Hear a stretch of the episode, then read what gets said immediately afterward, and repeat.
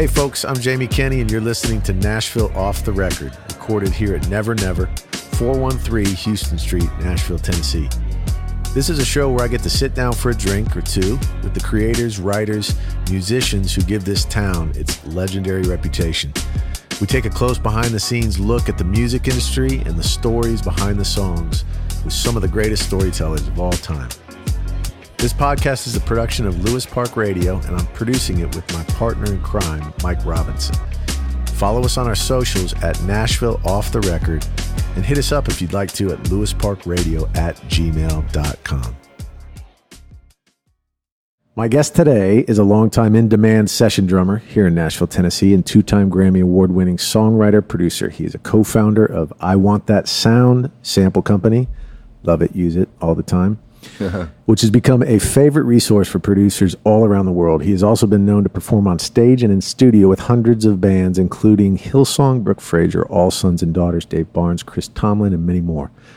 Please welcome to the show a man with extremely deep pockets and mm-hmm. everyone's favorite Aussie. Don't tell Adam Lester. The, uh. the powerful and very handsome Paul Mabury.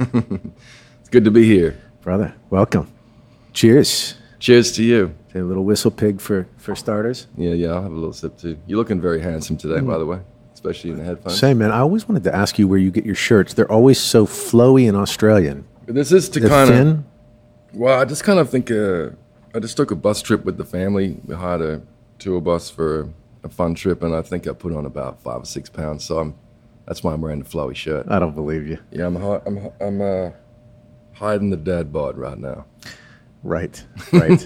um, you've been uh, this COVID thing has got you exercising a bunch, huh? Or, or, do you always? I I I didn't for the longest time. My wife's always exercised. She ran track in college. And, you know, she's always looked after herself. Um, and so I woke up one morning after seeing a video of me jumping in the pool. I looked like a jellyfish or something. That'll do it. Yeah. And I couldn't believe it but it was the best thing that happened. And then I just started every day. I wake up, I don't eat anything, I just go straight to exercise. Used to be the Y. Okay. And then I lost lo- all that weight, felt great, and then since then I've I've just tried to stay active, especially as a drummer and a producer. You sit for hours a day, you know, it's bad on your back, and so I found the best thing for me was to move. So I'd go work out then when the pandemic happened, Maggie uh, immediately ordered a, a Peloton, and so every day I do the same thing. I just I don't think about it. I just get up, put some shorts on, get on the bike for at least thirty to forty-five minutes, and then if I do forty-five, I try to burn a thousand calories, and then I get off. That's it. I mean, as many notes as you play on the drums, you're such a notey player. Surely you got to burn a lot of calories.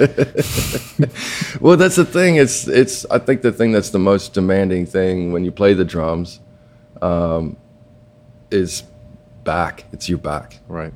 And so the only thing that kind of takes the pain, uh, or you know, the only th- the only thing that really works is for me is to warm up and then stretch, and then for the rest of the day, I'm, I'm pretty good. You've always struck me as a guy with good posture. We mm-hmm. were just talking about posture actually yeah. right before we jumped on. But yeah. did did you always have good posture, or did Maggie? Maggie she help. force you to? Yeah, yeah.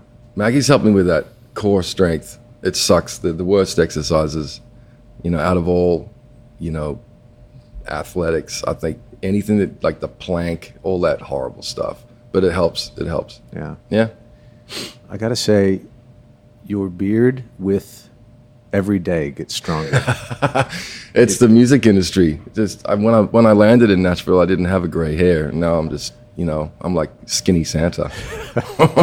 you you're so good at at creating hooks that you actually found a way to make your beard a hook. Yeah, well, it's funny. The only thing that actually uh, causes me to cut it off is the beard community. You know, when you have a beard, there's this community. You walk into a cafe or into a bar, and then a guy with a beard will look at you and go, nod. Strong, nice mm. beard, yeah. And so every now and then it just gets a little much, and so I just cut it back, just to be normal. I, I feel that. I I bought a Jeep a year ago, and I'm horrified by the Jeep community. The Jeep community. I, feel like uh, just driving down, you get the the two finger off the steering wheel, and I just it's it's the only time I love driving the Jeep, but it is the only time I'm embarrassed, Yeah. And it's very difficult to raise those two fingers, though I occasionally do. You know, Um, I, and I keep the beard now because if I cut it off, it horrifies everyone in my family. They apparently don't like my face, so Yeah, yeah. I, I just keep it covered. I still remember the day, and I haven't thought about it for a minute till you talked about your children being horrified by facial hair. But I remember the day I was in the pool in Florida, Yep. and my father walks in the front door after work with a perm. Oh, 80s. That's an 80s strong move right yep, there. Yep, and I still remember it, and we all shrieked. There was an audible shriek, and I think the loudest of which was my mother. But it was, it Yeah. was, and he had this, you know, shit-eating grin on his face, like he was so proud of it. You know, Yeah. had, but mustache, you know, Tom Selleck. I, Yeah. I think that's probably what it was. He was watching too much Magnum PI, Yep. and he thought Tom Selleck was handsome, so he decided. Well, that, I, mean, he is a handsome dude. yeah, yeah. So, um, Paul, you were telling me before we got on that you uh, something I never knew about you, though I should have assumed, given that you're from Australia. Yeah. Um, you grew up surfing. I did. I grew up uh, going to the beach, and you know, I come from Perth. Uh, that's on the west coast, so the sun, you know, the sun sets on the ocean. It's like the mirror image of California. So it also has a huge river, um, very expansive river, and so you would go sailing, windsurfing, you know, all the water sports, um, and obviously surfing but it's it's it was an awesome place. You know, you get to swim the dolphins, and it was it was amazing. And you just you just got back from your family vacation. Mm-hmm. You were out in Arizona, New Mexico. We we we rented a tour bus because of uh, COVID. They're all just sitting there, um, so we got um, Roberts brothers to get us a bus, and they actually built us a trailer for the LR4. So we got to take our car, um, which was um, absolutely necessary because we didn't. We took advantage of having the bus and an amazing driver, Mike, um, and we just we went down to Dallas, caught up with some family, and then basically surfed the border all the way over to the west coast, and then we went north. Um, we went through all the nat- like all these beautiful national parks and you know White Sands and Yellowstone. We went to uh, Jackson Hole, which was awesome, and it was a very active uh, vacation. You know, um, in fact, it wasn't really Maggie and I. My, Maggie, my wife, we we actually mentioned it kind of wasn't a vacation. It was just action. You know, we kind of came back feeling like we Need a rest. break. Yeah, we need a break. But it was the best fun. I got three boys, and um, we just you know just made an experience. You know, it was, it was awesome. That's fun. Um, and it had you been out to uh, you know I, in all my touring, I don't ever remember getting out of it. I mean, I probably was in an arena somewhere in New Mexico, but I never got out of beyond the bus, the hotel, Right. or the arena. It, it- and it's everybody says it's just insane. Well, it's that's that's precisely why we did this trip. Um, is as a musician, you rarely ever get to see anything. You, you know, you you're in the every day is kind of Groundhog Day, right? Right. When you tour, you're you're on the bus. You get off the bus. You go into catering, and then if you're like me, I go back to the bus like a hermit crab, and I usually have my laptop there and, and a little, and I'm working, and then you go to sound check, play the show. After the show, you get back on the bus, and that's that. You know, Yeah, so right. so we just decided to go to places that were remote, and we would park the bus outside a hotel, get a hotel room for the driver, usually get a hotel room for ourselves, and then just go and do activities that we wouldn't normally go and get to do, you know. And it was super fun. I remember when I was um, in my 20s, 46 now, which sounds so strange, but I am. And so when in my, I was in my 20s, I heard someone say, You lose what you don't celebrate. And it's always stuck with me, you know, whether it's your teeth or your wife or your girlfriend or your instrument, whatever. So I try every day to celebrate the things that matter to me. Um, and one, one of the things that uh, one of the ways that I thought we could do that on this trip was to force ourselves to experience different things. And it was also an attempt to redefine the tour bus. You know, because the tour bus has always been a place of work um, and, in, and in some ways escape. Mm-hmm. You know, I think there's a lot of um, broken marriages because of touring, because it becomes for the musician just the most amazing out. You know, there's no responsibility. All you got to do is like perform for about two hours a day, and then everything else is taken care of. You know, I've always felt your your age reverts about at least 10 years when you jump on a tour yeah. bus. And you get on the bus and just like, man, okay, all I have to do now is play the drums. That's it. Yeah. That's all I have to do and hang out with my buddies. And if it's a good hang and it's good music, it's it's nothing short of euphoria, you know. Um, and you get to sleep in this little cocoon, and the bus rocks you to bed. And you know, I think a lot of people. Um, I mean, I heard Willie Nelson sleeps on the bus, you know. Uh, but at the end of the day, I think um, getting my family on the bus was such a wonderful thing. Just kind of redefine that space. And um, at the end of that trip, Maggie said, "I get it. I get it. I get why you just want to get back on this thing and, yeah. and, and drive, you know. And I've kind of run a couple of tours, you know, and being musical director and all that.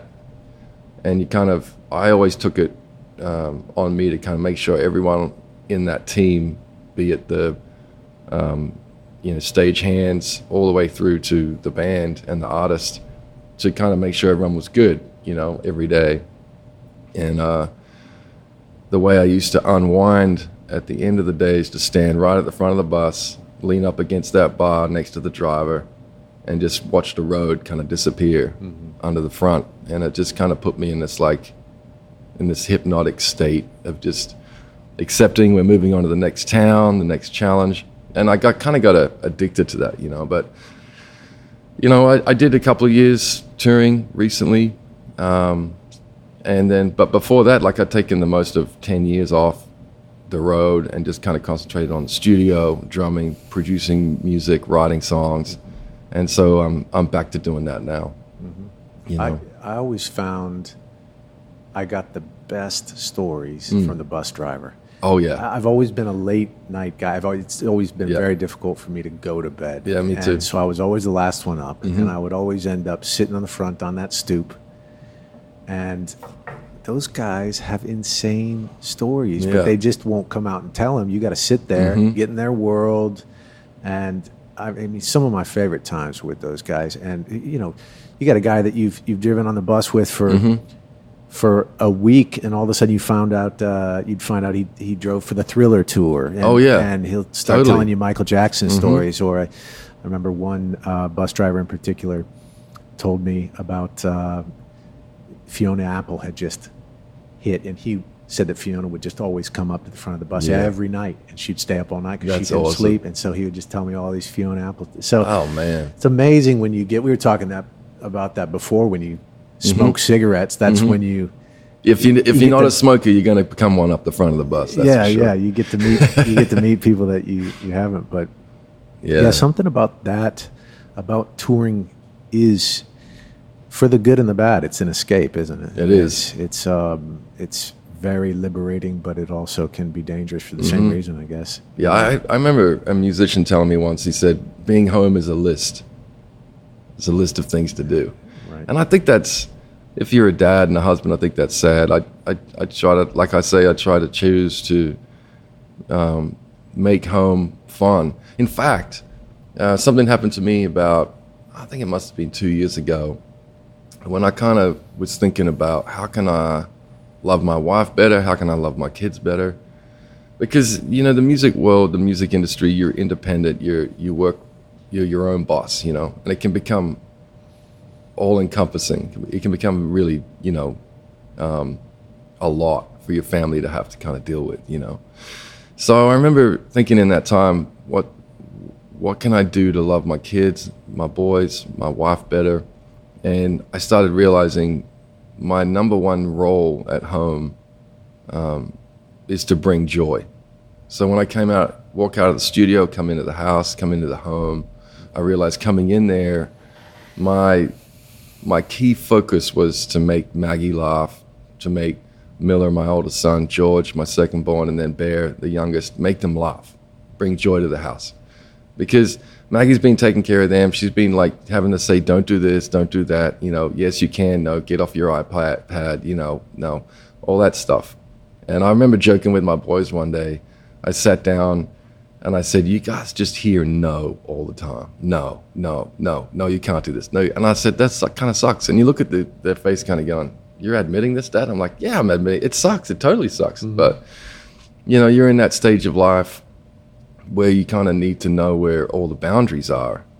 I said, Here's the thing one day you're going to be an adult and no one says no anymore. It's all yes. So unless you have a good pattern of doing the right thing, you're gonna you just gotta lose control, you know. And sometimes it's fun to lose control, you know. Ooh, was that a bomb? That's amazing. That was awesome. That was a that was a train ad, adjusting his, his oh, belt, so to speak. I like that. that I like that. That was incredible. Anyway, so I think what happened with the with this situation with my boys was just kind of like I need to come in and be fun you know, even if I've had a hard day or if I'm frustrated or working on some music, whatever, uh, just make an effort. And it changed everything for us, mm-hmm. you know. Um, and in saying that, the other thing that, you know, while I'm talking about families, the other breakthrough I had was on intimacy with my wife. It's like, it really hit me that if we're, if we're going through any kind of conflict, that that's every bit as much intimacy as making love or having fun and I have no right to take anyone's fun or experience their fun or their good time or whatever if I'm not also equally prepared to take their bad. Mm. You know, so intimacy to me is not only able to hold someone in their good, but it's also able to hold them in their bad. And I think a lot of conflict, whether it's with another musician or an artist you're working with, or in whatever you're doing with whoever it is, be it family or friend, if you're able to to walk into that situation and go, okay, here's my commitment to you. No matter what kind of day you're having, I'm going to do my best to always give you a soft landing. You know, if you if you feel like you're spiraling down, you're having a bad day, anxiety attack, whatever, you're pissed about something, I'm going to do my best to be able to let you do that and land well. Because you're going to land. You're a good dude, whatever. So that's what I kind of learned, and it's really changed a lot. It definitely didn't change the fact that I deal with conflict and good and bad days, but it's helped me to deal with them better, you know. Right. You know, uh, I've always, I mean, you know this as well as I do, that we try, so we work so hard to win. We work so hard to yes. to avoid losing or to avoid conflict, and yet the irony of that is the losses, the conflict, the the rubs with those friends that you have, those are mm-hmm. actually the things where you you learn, yeah. where you jump forward in progress. Whether it's you know whether it's whether you're playing basketball, whether you're you're playing the drums, whether you're in a relationship, mm-hmm. it's like you find out the people one that are close to you. Mm-hmm. You find out who really is going to be there through conflict. Yeah, but we it's always been ironic to me that we instinctively as humans we try to avoid pain mm-hmm. and yet the pain is actually the thing that gets us where we want to go yeah so it's almost like this um, opposing the inertia of yeah. whether it's safety as mm-hmm. humans we just we just always want to become safer mm-hmm. we want to move to the suburbs you know you make a little money you want to get out of town mm-hmm. typically i mean it's switched, I guess, at certain times in history with urban movements. But for the most part, you, you're looking for this insulation, mm-hmm. and yet that conflict is that's the good stuff. I think it is too. It's there's very few successful people I'd say that haven't been driven by some kind of conflict, some kind of pain. You know, right? Like for instance, you know, most dudes who are successful have dad issues, you know. There's something that was going on. Like you still just want your dad to go, Hey, you did awesome. Sure. Well done, you know? And so I know that for me, it's like when I think about my dad, I just think I'm so grateful that the conflict of him having to raise me, the friction of having to raise a son, you know, someone like me, you know, because I'm an, I'm probably compared to most people a nightmare. You know, I'm super passionate. I'm extremely um, driven. You know, and so I, I can't I can't think that would have been easy to to raise a kid like that because I've always been like that. But uh, I think my parents did really well. But I think that conflict, when I really kind of break it down to whether you're writing that song or working with that artist or trying to make a a record that says something, and then you look back on it, and I think what you want more than anything is like the people who you love and look up to the most to say, "Good job, dude. Sure. You know, you crushed that." You know, it's not, it's not the fans or the the masses. It's not social media. You Right. know, it's the people who matter. You know. Right. I I can't remember what manager it it was. It might have been Peter Mensch or mm-hmm. Cliff Burnstein. I think uh, two New York managers who I think they managed the Chili Peppers, mm-hmm. ACDC. Mm-hmm. They one of those two said to me, "It's not a good record unless somebody dies in the course of making it." Yes. And he said, if there's not some blood shed, then it's probably a shitty record. yeah. And uh, I kind of relate to that. Uh, you know, I, I, I um, Sacha Skarbek, a, a buddy of mine who lives over in the UK, and he wrote Wrecking Ball. I remember Sacha and Sacha's manager sitting talking about how that song came to be, and evidently that session was a nightmare Right. the writing room got canceled. Um, so they were going to cancel the session. Luckily, the manager pushed through and said, "I think this is a really good combo here. We need to push through." So he had a bunch of things fall through. They ended up writing in a school, uh, like in, a, in an orchestra room, basically where they where the, the band would rehearse, and at this tiny little upright piano, out of tune, and the the four of them gathered around the the piano, and Yeah. uh, Sacha said after the session, "That was the shittiest session I've had in a long time." Cut to what a year, year and a half later, wrecking ball. So I, I mean, Hell yeah. uh, you you never know, but it it is, I guess, a good reminder to to fight against that inertia of of the safety of affirmation, and maybe not to avoid the the failing, fucking I- up or no, I- screwing it. You know, I totally agree, and I can tell you um, a story. I know I can't say names because we we all know these people, but there's a song that was incredibly successful, and there was three writers in the room, and two out of those three writers, because of the writing experience, told me after that song, "We're not cutting that song." I heard the song. I wasn't one of the writers on this one, and um, I said, "We are, we are cutting that song. You have to. It's amazing." And I said, "Put it this way: we're going to cut it, and at the end, if you still don't want to release it, go ahead." You know. And it ended up being the the most successful song in their career so far.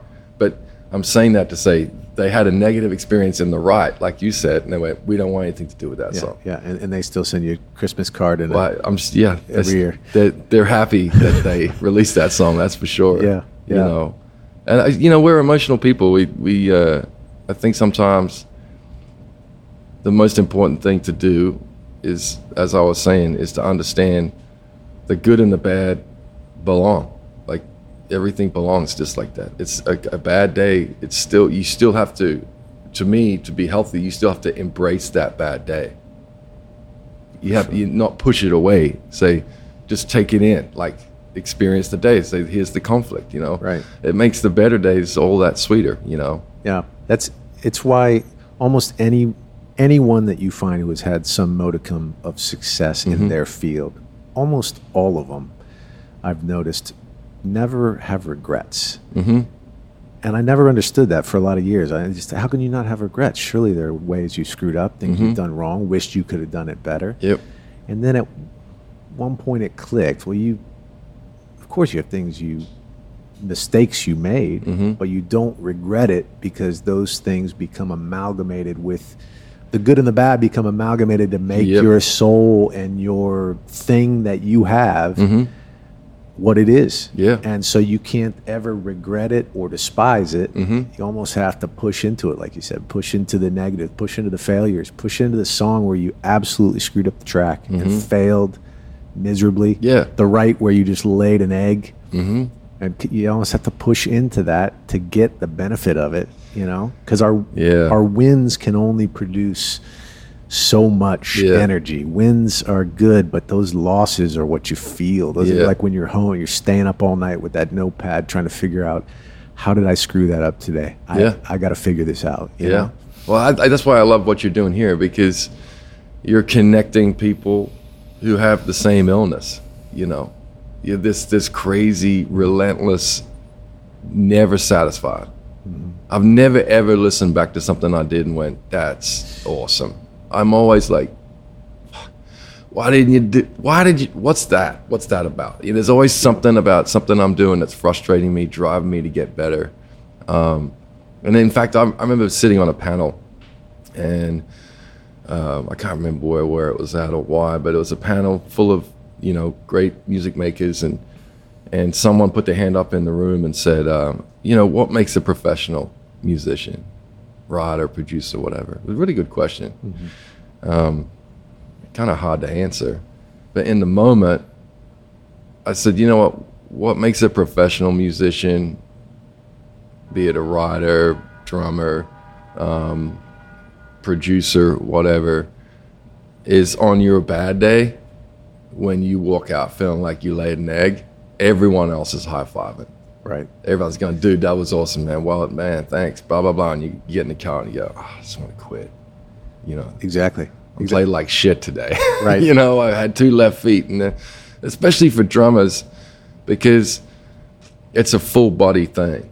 You know, if your blood sugar's down, or you know, you feel like you you drank too much coffee, you know, you just pray to God that they don't want the next song to be a brushes song. You know, because otherwise you're gonna need like you know two fingers of you know a good Yeah. dri- a stiff drink. You know, so I just like things like that where I think where um, we're just a s- kind of a different breed of people. Most most artists, most musicians, we just kind of like most of us wear our heart on our sleeve. We kind of like we we actually can. A lot of us can get to a weird level of intimacy as we talk to each other. I remember the first day I played with a bass player, um, a buddy of mine, and I'm.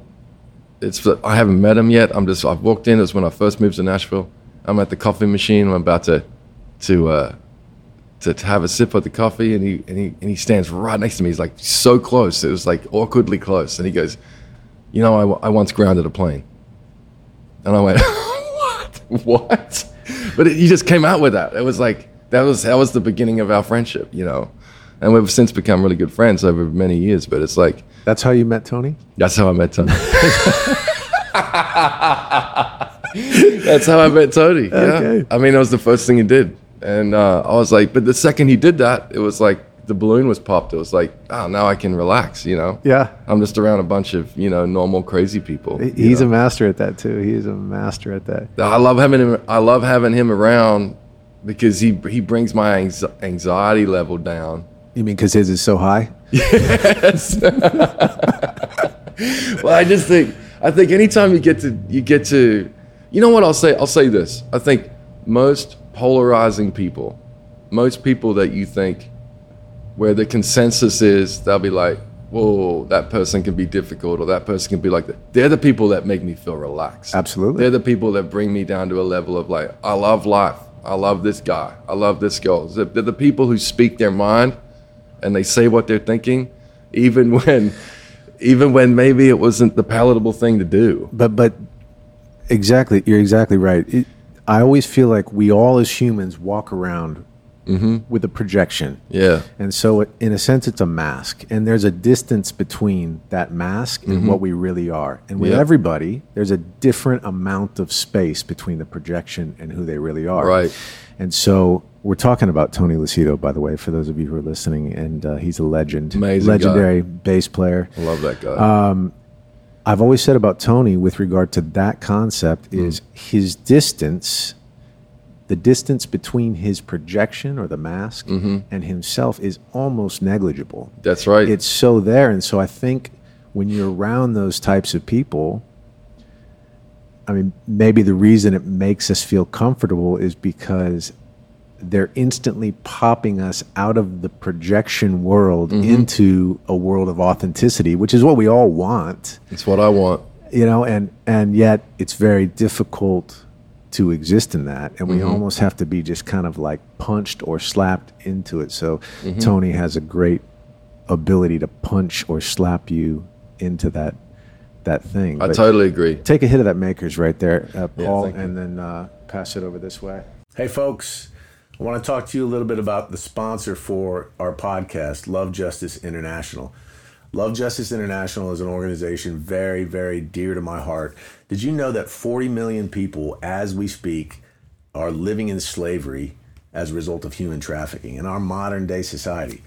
Um, Love Justice is an organization that actually attacks that trafficking, and they do it at its most strategic point while it's occurring, but most importantly, before the men, women, and children have been exploited.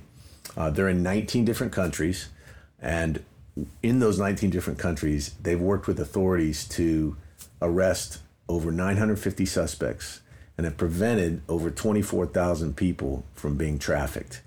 This is so very important. So if you get a second, please go to their website, lovejustice.ngo. And for just a couple bucks a month, a couple cups of coffee, you can literally stop a girl or a boy from being exploited or enslaved. Um, so once again, take a minute, go to lovejustice.ngo, lovejustice.ngo. Thanks. Yeah, I mean, you know what? I think that uh, one of the greatest things to me about Thanks, Mike. the musical community is oh let me say it like this i think one of the greatest god that's so cool we got we're in tennessee sipping bourbon got a train going by are you Next to the kidding me um, i think that as an artist or a writer or as a uh, musician producer whatever whatever you do in the music world or anything for that matter i think the best thing that you can bring is transparency and honesty. And I know not everyone can deal really well with that. Uh, I get that, but that doesn't mean we should challenge each other with with what's true. Even if you're right or you're wrong, I think you should say what you think. Sure. And and I think that you should also be allowed to do that without people taking offense. You know, I think that um, I think that's what's going on in our world right now. That's so disheartening and sad is that it feels like the consensus is offense. Everyone's offended, and that's not a good environment. You know, that's a that's a hard environment. And I think there's a really great opportunity for songwriters and people who bring have an opportunity to bring peace and joy and all those things. Just sounded like a Christmas Hallmark card there, but I didn't mean it to. but if we can bring those things in a way that can help people help people to get to gain courage to be transparent and honest. Like Right. if I'm on a writing session, I know I have a reputation about it. Whatever, I don't care. I'm going to tell you, I don't think this is a good song. Like I've actually said to an artist before, I don't know why we need to record this song. I don't think it's so you you can either go away and make it a better song, or I can help you try and make it a better song. I'm not, I'm not saying I can. I'm just we could try. Right. But I don't. I, I think to sit there on your hands and not say something is being nice. No one's served by that. No, and I've always I said this to my boys. I said, "There's a difference between being nice and being kind." And I say to my boys, "I urge you not to be nice." Mm-hmm. and I I implore you and I encourage you to be kind because mm-hmm. a kind person that that needs courage. You need to be courageous to be kind sometimes because sometimes it's saying to the singer, "Hey, when you sing like that, it's shitty." Like I'm, you know, when someone gets their photo taken, they pull a funny smile or whatever, mm-hmm. and they don't know it because, but then they laugh, and you're like, "Man, that's a good smile." So I think the job of a producer half the time is is helping that person to, to, to discover that their smile is awesome just the way they naturally smile.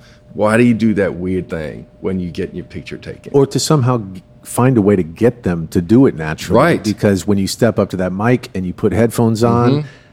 It's not natural. No, it's It- not. It's actually antithetical to everything that is Mm-hmm. typically singing. So you have to somehow Yeah. find a way to get them to relax and engage in a way that's that's natural, which is very difficult.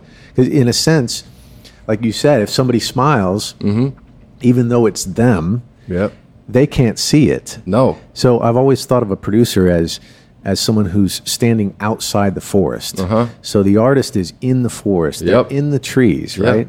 Even if that artist is an incredible producer, they should Mm-hmm. never produce their album. Well, why? Because definitionally they're standing in the forest. That's well because said. when you're making an artist, you're, Uh-huh. or as an artist when you're making an album, you're in the forest. So as a producer, you're standing outside the forest saying, Hey, there's a little stream to your left. Have you ever thought about Yeah. Mm-hmm. you can get your morning water from that? Oh, I didn't even see that. Hey, the sun shines right about 4:30. The sh- sun shines Yeah. on this little kind of clearing over there. Yeah.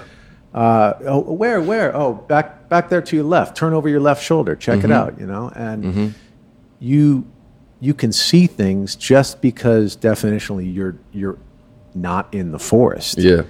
So that perspective is the very thing that can sometimes lead them to themselves, or Yeah. as you put it, the natural smile Mm-hmm. that they've never really seen because you don't look in the mirror and smile naturally. Yeah. You look in the mirror and smile unnaturally. Yeah. Which somehow you're sitting in there, you got to find a way as a producer to how do I get this person when they're thinking about this lyric, thinking Uh-huh. about the song, thinking about whether their manager turned in the the uh, the, the correct photo shoot for the for the promo tomorrow. How do you get them to somehow That's so smile naturally, right? Yeah, and that's and usually most artists um, are, are actually they get behind the mic, and most of them are in the happiest place, in their happiest place on earth. Sure. but it takes them a while to forget about all that stuff and go, oh,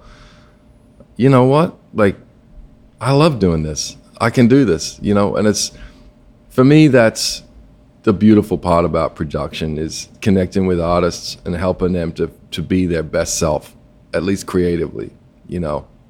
And uh but you know, so much of it's perception. It's it's how um, most of our struggle, I think, in society, at least in the first world, is is how we're being perceived. And social media is like, you know, it's like the it's like the devil's playground with that. It's like how you want to be perceived. And I remember seeing uh, two girls on the beach. They, must have been like 16, 17.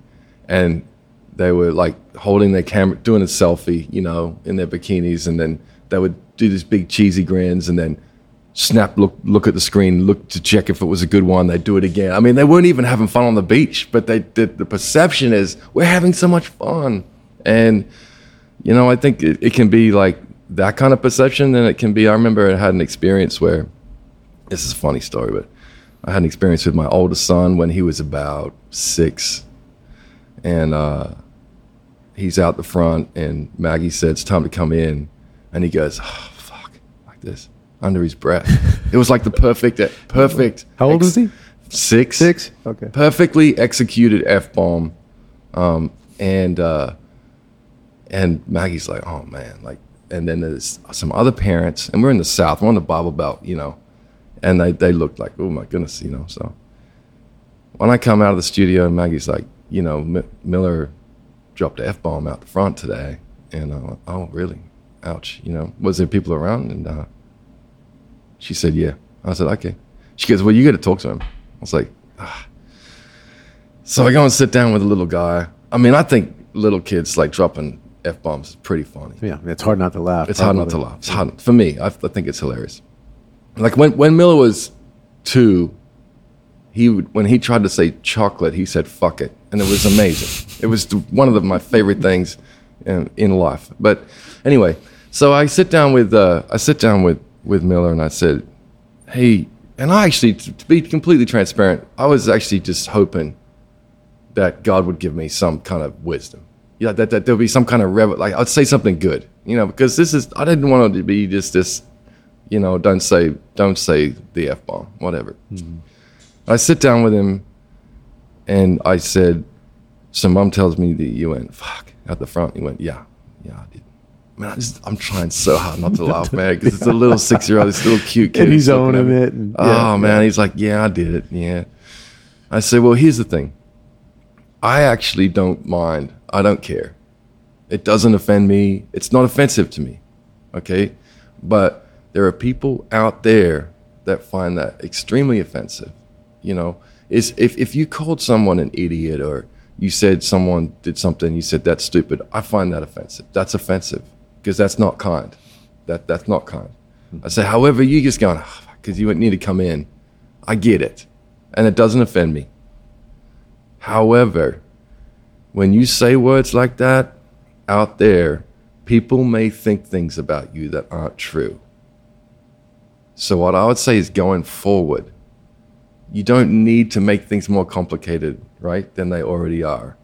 And I encourage you not to use that word when you're frustrated. That's a great way to put it. Now, here's the thing about four years later, must have been, he's talking to his younger brother, George.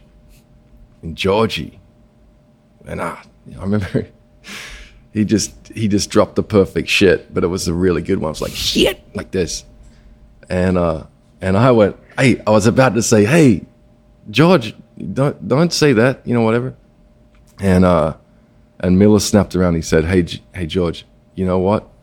Like, if you say words like that, then people may think things about you that aren't true. And I thought to myself, all right, we're on to something here. It's a yeah, good deal. Yeah. But it's that perception thing. We all want to be perceived a certain way. And uh, I think really we need to be able to be in an environment where, you know, to, to salute Tony Lucido one more time, it's like we need more people like him who just kind of like they deflate the whole pretentious, like we're all acting a certain way. That nice gene that to me needs to be killed. You know, taking ourselves too seriously. You know, way too seriously. That's the thing that uh, Tony. I, I, hate that he's even got a mention in this podcast because he's so goddamn arrogant. Yeah, he he's is. He's, he's thinking this is the best thing ever. Yeah, well, but uh, it is one great thing about Tony that he is. Um, always doing is he's self-deprecating mm-hmm. and not taking yourself too seriously is a real healthy thing, mm-hmm. and it's hard to do because our egos are so they're fragile, oh, especially yeah. as artists and creatives and yep. musicians. Where, as you said, the perception is everything. It's our, our ego is fragile. So to to be that guy or that girl that can be comfortable being real, and inevitably being real is synonymous mm-hmm. with flaws. Yeah flaws, screwing up, and and the opposite of of the the social media culture that's just getting farther and further, you know that distance between mm-hmm. the projection and the authentic. Oh yeah, it's pushing us farther and farther and farther, and it's almost like a rubber band. The the the, the farther that rubber band stretches, mm-hmm. the more potential energy is building up there, and the harder it's going to snap, the more yeah. it's going to hurt when it pops back. Yeah, totally. And we we just keep pushing that projection mm-hmm. farther and farther with the social media. I'm there. I'm you know I, I try to limit it, but it's difficult because it's inundated in in our world. It is. I was just thinking about a conversation that a buddy of mine, David Hodges, and I were having. David is a mm-hmm. very talented writer here in yeah. town, and and we were talking. Both of us have this same impulsive habit at the beginning of writing sessions, and mm-hmm. we were mm-hmm. talking about how myself personally, I always, and I never, I never was intentionally doing this until I stepped back after a while and looked back on it. And I'm like, I think that is a pattern. I must be doing it mm-hmm. subconsciously, mm-hmm. but mm-hmm. intentionally. and we were both talking about how we come into a session, and at the beginning of that session, at some point, Yeah. I will say something lewd or crass, or I might even cut them down. I might even cut myself down in a lewd way. In a, in a um, lewd is probably not a good word for me to say in this environment, but but nevertheless, uh, something No, that is shocking, slightly yeah, shocking, yeah. to see Mix it up. one to see how they handle it two to cut that air i mean you know when you write into a you walk do into the a writing thing. session Oh, man heck it is yeah. like to get to something authentic authentic when you are getting set up on a write Mm-hmm. with someone you've never seen before and somehow you're walking into a room you've got to get to know them in a certain period of time and then somehow you've got to sit down at the piano sit down at the uh, sit down at the computer Yeah. create a beat, pick up the guitar, whatever it is, and somehow you've got to push something out that has some level of authenticity. That's hard. It That's- takes yeah. some techniques to get there fast. And so, That's for sure. yeah, David and I were reminiscing on that compulsion or about that compulsion to just break that ice and that must be what it is. It's like we we are tasked today to get something real something artistically good but not mm-hmm. just good real. Mm-hmm. And that's that's a mountain to climb you Well, and, it, and I think it takes some people, especially in co-writes, um, especially when it gets beyond two people, when it's like two or three, um, or more for whatever reason.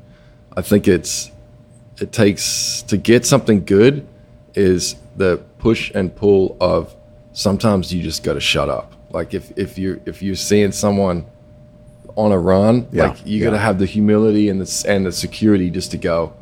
I'm going to stay Don't out of your anything. way. Don't just let them go. You know, and I think that the that kind of having that kind of security or that kind of like uh, awareness is it goes a long way when you're in that kind of musical conversation. You know, it's like you know, it's just not it's slight change of topic, but it's you know, when someone said, "What is music?" Music's a language. It's a conversation, and it should have dynamics, like the right amount of highs and lows, even in the way that we talk now. Like if you leave a little bit of silence, it causes tension. So, theme and variation is music. That's good, right? Theme, you create a theme, and then you create variations of that theme. And then you have tension and release. So, you create tension and you release the tension. Most of the time in pop music, it's in the chorus. You release that, right? And then you seldom have other examples. They exist, but most music is based on those four principles, or the two principles, the four different things is theme and variation, tension and release, right? And that happens in that conversation. And then what's unique about our experience as artists is while we're creating a song, we're actually in that experience in the room. Like Right. you say something to me, I'm like, oh hell yeah, man, I remember. da, da, da." That's a theme and then a variation. And then if someone laughs or if someone says something or someone says, What are you going through? And they say, Well, uh, late last year my son died. And you're like, Whoa. Tension. And then tears, release. Hugging, maybe like not not trying to continue the write for a little bit just now. We're gonna like just sit with this. Okay. So Do you find that with we we we talk about at the studio a lot. We talk a lot about opposites, and it, it's in a sense like budding bright up against dark, budding aggressive up against serene. right. Right. So in a sense, you're talking about the same thing. The, the, Yeah. the, the tension. Um, do you find that per sound? Meaning, a lot of times, if I'm if I've got the main guitar hook that's that's Mm-hmm. if it's gritty, I find myself wanting to go for a cleaner drum sound. Right. That loop's going to be cleaner. If if all of a sudden that loop is grainy and I've just busted out to a SansAmp Yeah. and it's just it's just biting, Yep. then I find myself wanting to put a clean Right. pad Yeah. on top of that Yep. or something. And and do you, do you find that like when when you're getting drum sounds versus a vocal sound, getting a uh, a bass tone versus a guitar tone, are you are you Mm-hmm. using that tension? I, I definitely am, and I think Yes. To answer your question, yes, I am. I definitely think that you you can't have too much of one thing. You have to offset or balance. Balance is a big deal. You know, um, in every area of life, balance works. You know, um, I'd say that what I'm experiencing in music personally is actually being it's manifesting definitely in pop music right now, and that is we are so overstimulated, right? In social media, then everything that's happening, right? It's too much. We are overinformed. It's, it's too easy to access information. It's coming at us all the time. It's too easy to get in touch with you. Like once upon a time, you would have a voicemail machine, maybe in your house, and I would, the, if you weren't there, all I can do is leave a message. That's it. Right. Or or even earlier than that, you'd get on your horse and Well, take, yeah. take a couple of days and come see exactly, me. exactly. But by the time I get there, like, I mean, I sure as shit, I'm happy to see you. Yeah, you know what I mean? It's I'm not taking it for granted because it mm-hmm. costs me something. Sure. And that's another great thing that I learned. Like, we, especially men, don't value what comes easy. It has to cost us something. co- one of my favorite quotes, I think it's Thomas Paine. He said, That which costs us nothing, we esteem lightly. there it is. and it is Completely. across the board. Yeah. It dictates almost everything. And that's what I would say, especially to, to girls. And I'm, I know I'm being a little bit gender specific here, but that's okay. It's like, don't be offended. Yeah. Huh? Yeah, there you go. Don't be offended. He's an Aussie. like we are different. There are guys and girls, and we and we are different. We do cross pollinate. We're all who we are. Wonderful, beautiful flowers, whatever. But at the end of the day, like for a woman to give her, and I know I'm going there, but for a woman to give herself to a guy easy, that guy is not going to value that situation, even if he's all about it. Like there has to be some kind of like effort. Like you said, I'm on a horse, and I'm. It's going to take me three days to get to you. Right, And when right. we hang out, I sure as anything want it to be a good experience because it just cost me three days and my butt hurts. And, you know, now here we are. well, Great. well, the, the phrase hard to get. Right. is- right. Uh, uh, Why is that? Why does that work? right. It, it somehow denotes value if you can't get it easily. Mm-hmm. Right. And that is, that's just economics. Well, and then what, say, look, taking it back to music, which is completely relevant. If you and I wrote a song this afternoon and it came in like 10 minutes, the reason why that was amazing is because of all the times it took Yeah. forever to get a shit song. yes. We, like- we've paid a lot to get to that Right. point for it. Yeah. It's not that, oh, this is easy. It's not easy. We just experienced something that was, and it's normally not. That's why it was beautiful, right? Right. But if it's always easy, you don't value it. And that's why we were saying when we started talking, like you have to value the bad because it, it, it holds hands with the good. Like if you're looking at um, a statue that's been carved over days and days and days, the, one of the things that makes that beautiful when the light hits it is the shade, it's the shadows, it's the darkness. If it's all light, there's no form. And that's the tension we live in as artists. I think that's what we're trying to put in songs day after day, whether it be about whatever subject is. We're trying to find the beauty in the dark. And you need light for that to happen. But when the light comes, you don't go, let's get rid of the dark. No, celebrate the dark, celebrate the light. And in there, you'll find the form that's like, this is beautiful. Right. This is beautiful, right? You know, I want to go back to the term balance that you brought up. Uh, I feel like so many people define the word balance as mediocre, middle, um, halfway, these negative connotations. I recently started thinking about balance mm-hmm. more with regard to the term equilibrium, meaning homeostasis. Everything in the universe wants to come to an equilibrium. Mm-hmm. So that's an aggregate equilibrium, meaning you can get to that equilibrium. You don't have to use half measures. Right. You just have to, if you've got an extremely aggressive guitar sound, mm-hmm. then you may need an extremely clean pad. If you've got um, an extremely um, outspoken bass player, Right? then you may then you may need a proportionally uh, laid back soft spoken drummer. Mm-hmm. You know? That's the truth. or or even more so than that. Let's say someone like you, you're not particularly soft spoken, but I bet when you're on a session with certain bass players Mm-hmm.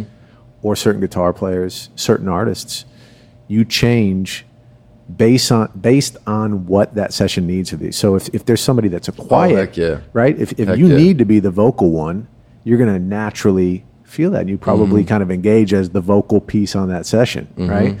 But if you're with a bass player, let's say, Mm-hmm. theoretically a bass player, any bass player, and and he's taking up that kind of forceful He's thrown down. say, yeah, then you're going to maybe set back. But Yep. I wonder if that's our the need for in the universe to kind of rest at a at a homeostasis, at an equilibrium, inside a that. track, in a lyric, even. You know, it's it's like the color of the verse Mm-hmm. sometimes will denote or force the color of the chorus. Right. And know? well, I know what you're saying right now is the the the end of the the thought that I had with what's going on with social media and we're overinformed and things. What I've noticed what's happening in pop music is not just within a track or within a song right, but within the whole the whole the whole thing right now, the pop what's popular in music. It's so small. The tracks are so small. You'll notice it. Like you listen to the new Justin uh, Changes, Justin Bieber. That whole record is very sparse. And I don't think these things are by accident. When you listen to these different songs, where people have had the courage to come out, release a song with piano vocal, release a song with a, you know, with a hollow body into a, a Fender amp, and just sing the dang song. Right. I think the reason why people are responding to that right now is because it's not it's not a lot of information. It's the balance. Mm-hmm. It's like there's all of this stuff coming at us all day, and then when I want to listen to a song, r- these days I don't want to listen to a lot. I just want I just want some peace, and I think there's something beautiful to be found. It's a lot easier to talk for 40 minutes than it is to talk for four. If someone says, say what you need to say, you got 40 minutes, you're like, I can do this. But if someone says, you got 40 seconds, that's why the elevator pitch is so powerful. It's like, tell me what's potent, tell me right now, go. That's, that's hard. That and that's what we have to do as producers, right? Efficiency. Yeah, it's To be efficient. Mhm. And I think that what's what makes a great producer, and I'm this is to me this is one of the most important things. Whether I'm good at it or not, I think this is important. And that is there are producers who love their ideas and there are producers who love singers. And I'm always going to bat and put my money on this on the producer who loves a singer because the producer who loves ideas is always going to love their ideas to the point of exhaustion whereas the producer who loves the singer is going to get that voice right and then only add to their best ability what's necessary but if they truly love the voice then they're not going to over overpopulate that area. They're going to keep it as sparse and as beautiful as possible so that you can hear that voice and the voice wins, right? Absolutely, and that's that's that fact or variable that you just articulated is what we all probably sucked at when we were young. Right. Because it's indicative of a young producer. Yeah, I would have loved to have been saved from that guy. That guy sucked. right. But I think as you as you get more experience, you start to realize that you can create the most intensely brilliant track. Meaning you can excel at your craft, you can kill that. I mean, you mm-hmm. can knock it out of the park. Mm-hmm. And if that artist is not a great artist or a great singer or a compelling force there on the mic, yep. or as a person, um, it doesn't matter. Nope. Nobody nobody gives a shit. And and That's the truth. and even conversely, you can do a track that you might look at and say it's either maybe I didn't even do that great of a job on it, or it's not my best work. Nothing I did there was impressive. And if that artist steps up to the plate and is Johnny Cash, you better just get the fuck out of Mm-hmm. The way because yep. you can you can do done. Mm-hmm. a shitty track, you can fail, you can you can. I, I mean, listen to those, some of those Yeah. old Aretha Trank, uh, Franklin tracks, and it's like there's distortion. There's like she's just blowing up that mic. I Mm-hmm. Mean, that engineer was back there like, "I'm fired. I'm fired. I Mm-hmm. didn't get. I I did. I turned the, the the gain on the console was way too hot. I didn't Yeah. know she was going to sing that No, loud. She didn't no. sing like that when we were testing the mic, and Yeah. it's just blowing up the mic. Yeah, And that ha- that happened on Jagged cares. Little Pill. That ha- that happened on that first Alanis record too. Is that right? Yeah, when she went into You Ought to Know, it was like it was just blowing up, and they, they, kept, kept it. it. They kept it. Yeah, That and so I it. think it's it's knowing our place as a producer, knowing that man, our craft is is something, Mm-hmm. but it's not even close to the important piece. The important piece is that artist, it's the singer, and so many times, you know, Greg Kurstin's a hero of mine. You- and the song. Yes, The yes, song. I agree. Yeah, So, hello, Mm-hmm. Adele. Greg Kurstin was part of a band, one of my it, Bird and the Bee. That was an insane. Mm-hmm. I love that. I love that band. Oh my goodness! I wore I wore one of their records out. I can't remember what it was called, but I, I had it in my car for like two months. insane. Yeah. insane. I mean, when you listen to those records, you listen to that and say, whoever the dude is behind this is brilliant. Backing vocals. Hello. What's yes, going on? exactly. Damn. So he's got chops for days. Mm-hmm. That guy, that guy has done, um, you know, tracks that would just burn your eyelids off. Yep. And yet, "Hello" is nothing. No. It's it's nothing. confident. and, and I think it's it's so. I, I listened to that and I was like, damn, he's so brilliant, and he gained my respect even more than Mm-hmm. he did with tracks where I listened and go, I could never make that track. Never in Mm-hmm. a million years could I make that track. But he gained my respect when I heard that track because I could tell this motherfucker got out of the way. Yep. He got out of the way and he knew I'm I'm on a track and in a room with maybe the best singer on the planet. Yeah. And this song Get out of the way. showcases that she can sing. And I'm going to step Yeah. back and make sure I do not take up any more, an inch more space than I should take up. Uh, awesome. So I, I, I loved, I loved that track for that reason. Yeah. Because it taught me so much. And I, I've always thought you have to, well, I think humility in general is the gateway quality mm-hmm. of life. And in terms of, if we're talking gateway drugs, I think humility is the gateway quality. I've never mm-hmm. found one quality that I think can can make its way up to the number one spot in life. Mm-hmm. Because if you have humility, you can get all the other stuff. Mm-hmm. Now I don't have it, but I'm sure as hell trying because I know it's the most important one. And I think he showed me with that track that he's humble. Mm-hmm. You know, and as a producer, you cannot get better as a producer without getting more humble. I totally agree. And and it doesn't mean humility doesn't mean you let the artist walk over you, you, you you're a doormat it's actually the opposite it's you have the, you have the ability to kind of know the know the place and Um, yeah, a massive part of a massive part of confidence is found in humility. You know, that's I think one of the greatest examples of that is uh, the story of David and Goliath. And if you don't look at it like a, a religious story, just look at it like a story. You got you got like a a fable or like a notion that it's small against tall or small against big or weak against strong. And I don't see the story like that. If you look at the evidence of the story, it's it's a guy who looked after sheep on his own, which is a pretty humble position. But he killed a lion, he killed a bear, he killed the big animals that were bigger than Goliath, stronger than Goliath. They could have kicked Goliath's ass, right? right So then there's all these people who are focused on the giant, focused on the problem. They're just looking at the problem all day, every day, manifesting all the feelings and fears and anxiety based on the giant, the, the, the opposition. Mm-hmm.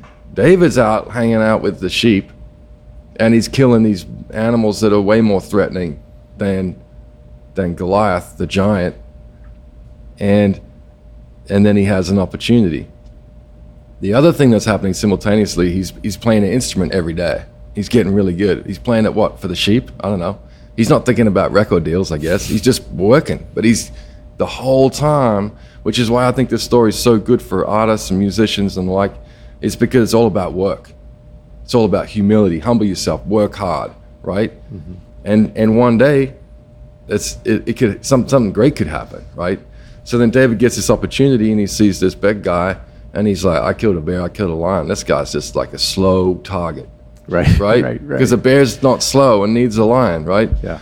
So he he takes a couple of rocks and knock, knock, just kills the guy. Right? It wasn't a big deal. This wasn't like the small the small guy like taking a massive risk and trusting God. Like like that. It's not about that. Sure. He kicked the giant's ass because he was big and slow.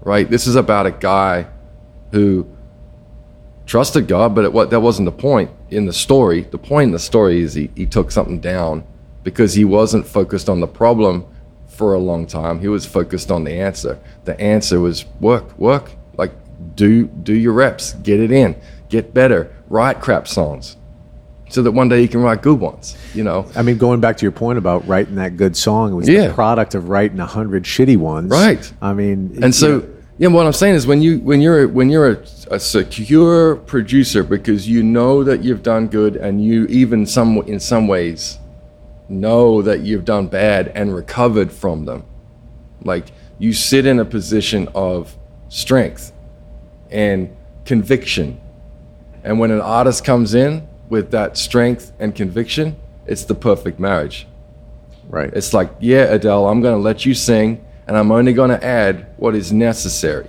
because, Because I don't need to prove myself. need to prove himself. no, I don't because I know I can do this. And I think that when you have an artist come in who's at the beginning of their career, maybe, and they don't have that conviction, then in kindness, you can help them to to learn what it's like to be around someone who has that kind of humility and confidence like it, like the perfect marriage. Like mm-hmm. i i know i can do this.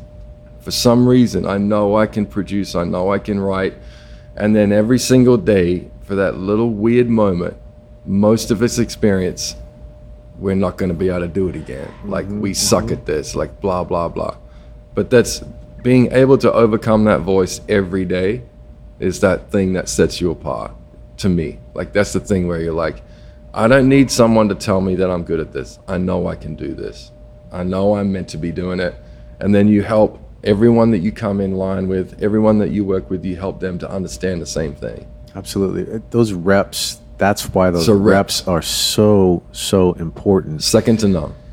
Because if you have the reps, then you're you're already so far beyond being able to kind of carry the task out. Mm-hmm. Now it becomes more about the dynamics of the act- actual situation, and Agreed. and it, it becomes automatic. Um, but but there's no there's no shortcut for reps, man. There is no shortcut. And, There isn't. And um, you know, even with my guys in the studio, I've always told them, "Hey, get your reps." Even at a time like this, where everybody's, um, I haven't written a ton um, during COVID. hmm Um, you and I talked a little bit about this, Mhm. but um, but I do think for a lot of these young writers to get these Zoom writes in, you know, write your face off. Just write. Yeah. You got to Just keep There's no shortcut. You've got to get. The longer you wait to get those reps, Mm-hmm.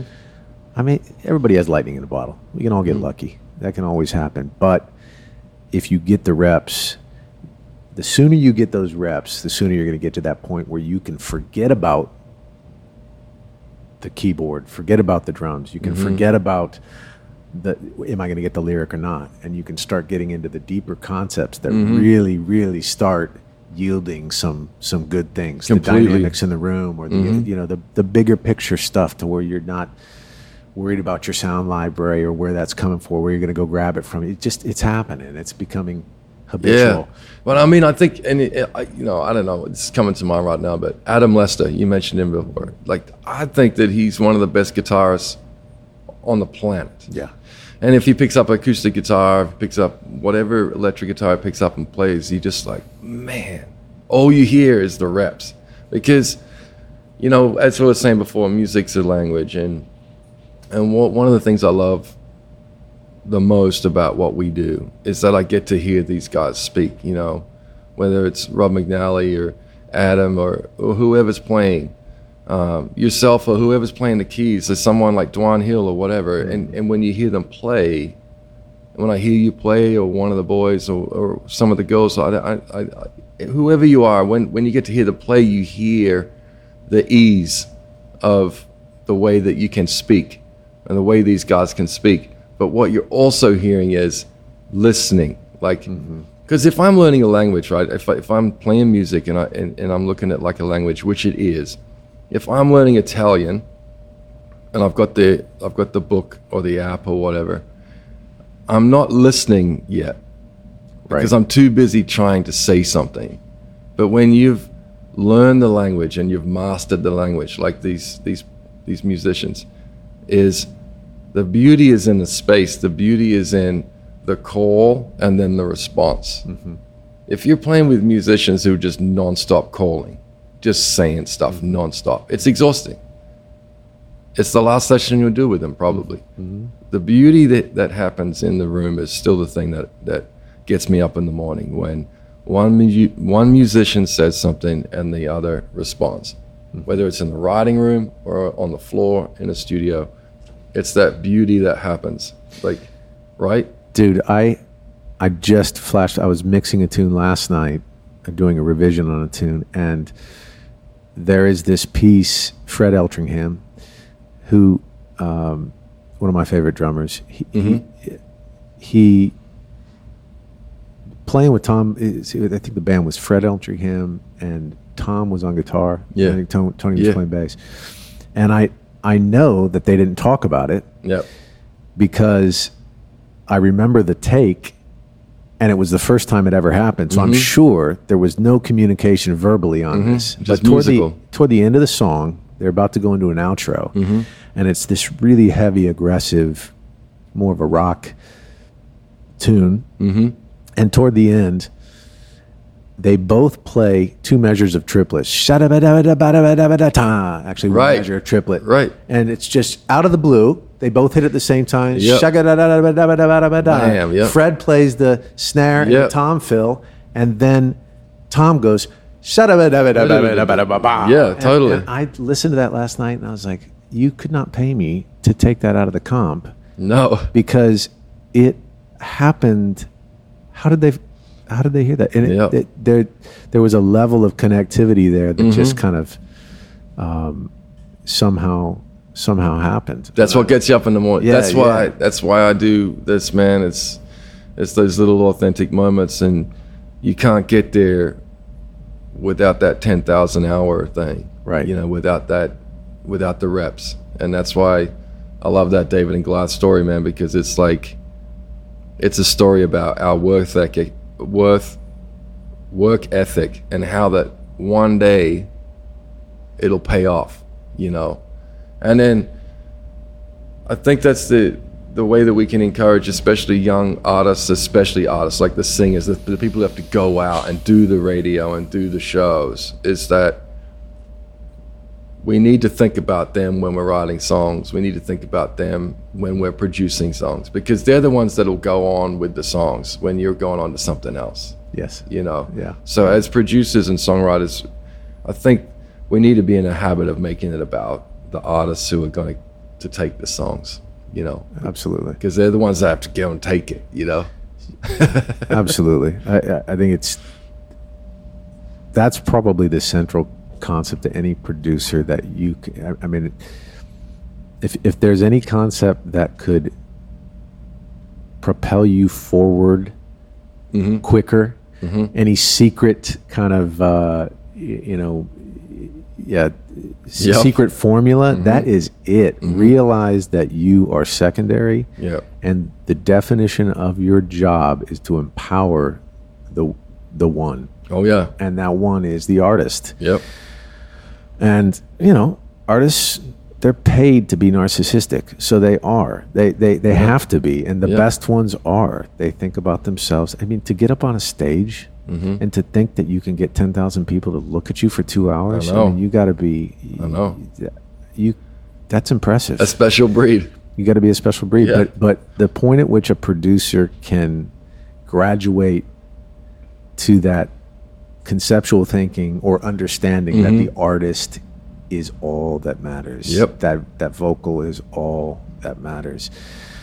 That's I mean to jump back to your point, I think it was brilliant the connection between social media, the lack of authenticity, the the exacerbation of the projection factor, fake Yeah. uh, and, and and that connection with the piano vocals Mm-hmm. that we dude we could never get away with the piano vo- uh, piano vocal 10 years ago every A&R would, have, been, would have said this can't be a single and No. now you Yep. can do uh, at, I mean I'm, I'm, I'm, I'm blanking on his name the uh, um, the uh, um, Mike who is the, the singer the guy singer that just came out with a massive Lewis Capaldi. Thank you. The Lewis Capaldi single, Mm-hmm. massive hit. We could have never gotten away with that. That A and R No guy would have looked at us, Paul, and he would have said, "Fucking do your job." Yeah. You think I paid you to do a piano vocal? But but if it's right, it's right, and I think that's the difference between Yeah. that when you're a producer who's confident, you, you can't do that without confidence. Yeah, That's a ballsy move. Sure, You know, sure. because one, it didn't take long, but but then it did. It did, There's. I was telling a friend the other day, I was like, there's a great Picasso story. Um, I'm probably going to butcher it, but a girl goes up to him and says, uh, well, he, she sees that it's Picasso, runs into a cafe, grabs a piece of paper and a pencil, and runs out and says, you know, Mr. Picasso, could you draw me something? And he goes, sure. And he draws on the piece of paper and he goes to hand it back and he says, holding it in his hand, he says, that'll be $5,000. And she says, $5,000? That, that took you like three seconds. And he said, that took a lifetime. Put it, in, put it in his pocket and walked off. And that's the thing. It takes a lot of balls to go, I'm going to release this song like this. But whether it's a guitar and vocal, piano vocal, or a very small track, what you should be able to do is look at that A&R and look at that label and say, this is what I think is right. I am serving the artist to my best ability. Sorry. It's probably my wife saying. um, it's Javier. Uh, it's like, uh, yeah. Um, shout out to Javier. Shout out and to Jav. Tempo. Go get some tacos at. Tempo. Love Hav. So anyway, what I think what I think that's necessary in those moments is to not be intimidated by the fact that the A&R guy is going to go, "What? A piano vocal?" It's more like saying, "We can do we can add all kinds of stuff." You know, but it's this is the way I think the song should sound. This is the best thing for the artist. Yeah, yeah. And that matters. You know, it really matters. Your does. instincts matter. Your instincts matter. And it takes. I mean, you do have to have some credibility there to be able to say that. You know? earn the right to do You- that. Mm-hmm. You have to earn the right to do that. That that track. And that training sounds That's- beautiful. no but I'll, I'll say this too: like it's it's like like what truth is. Truth truth goes in every direction. It's reflected everywhere. What's true is true, and you can't change that. We can fight against it, but it doesn't change the fact that what's true is true. True stays true no matter what I think about it. Right. So one of the things that I think is true is that when you have that conviction about what's right and it's been made over over years and years of reps. It's like it the only thing that can challenge that and usually challenges that is insecurity. It's like, oh no, the song needs more. No, it needs to be da And sometimes something needs to be done that's a little different, whatever. But to me, the convictions that you get over years and years of making music, it starts to become stronger and stronger because you remember the time that you overdid a song. You remember the time that you got it right and, and everything else in between, right? It's just based on conviction, you know? And I think that that's one of the most beautiful, beautiful things about working and living in Nashville is that you're surrounded by these people um, you're surrounded by these girls and guys who have just been doing music for their life, like you have, and you have. It's like being surrounded by these beautiful fine wines, you know. Right. And it's such a treat, you know. Well, it's and it takes a minute to learn because almost everybody in this town grew up in their town being the best. Uh huh. Yep. And it takes a minute to learn to lean on Mm-hmm. people because we all grew up not being able to lean. And when That's you get really to well this said. town, you you you can lean. Mm-hmm. And there are so many talented people, so many talented writers, so many incredible singers, artists that the point at which you can be comfortable leaning on Mhm. those fine, realizing there are fine wines everywhere around you i- Mhm. is the point that you'll actually be able to actualize the uh, the exponential hmm value that we look for in a track or in, Yep. in music or in a song, you know, Mhm. and you realize, okay, this is why you get three people in a room. hmm You know, That's right. I mean, if we would have grown up in our hometown, if we'd have put three people in a room, we would have Nightmare. nightmare. Yeah, Nightmare. but but here, there's a reason why that collaboration hmm is such a big part of of what Nashville is. You and I have. I was just thinking about this. Um, you started out on piano. Yeah, I did. I started on drums. Yeah, I love that. We did the old reverse. Yeah. Yeah, I love it. And uh, we also have another thing in common. I think I read that your favorite drummer, Yeah. Steve Gadd. Yes, sir. Okay, same here. Same here. So, quick story about Steve Gadd. Right. I was actually, ironically, I was putting together a tour, a month long tour of Mm-hmm. Yeah. Australia for an Aussie artist back in the day, and we were up rehearsing Uh huh.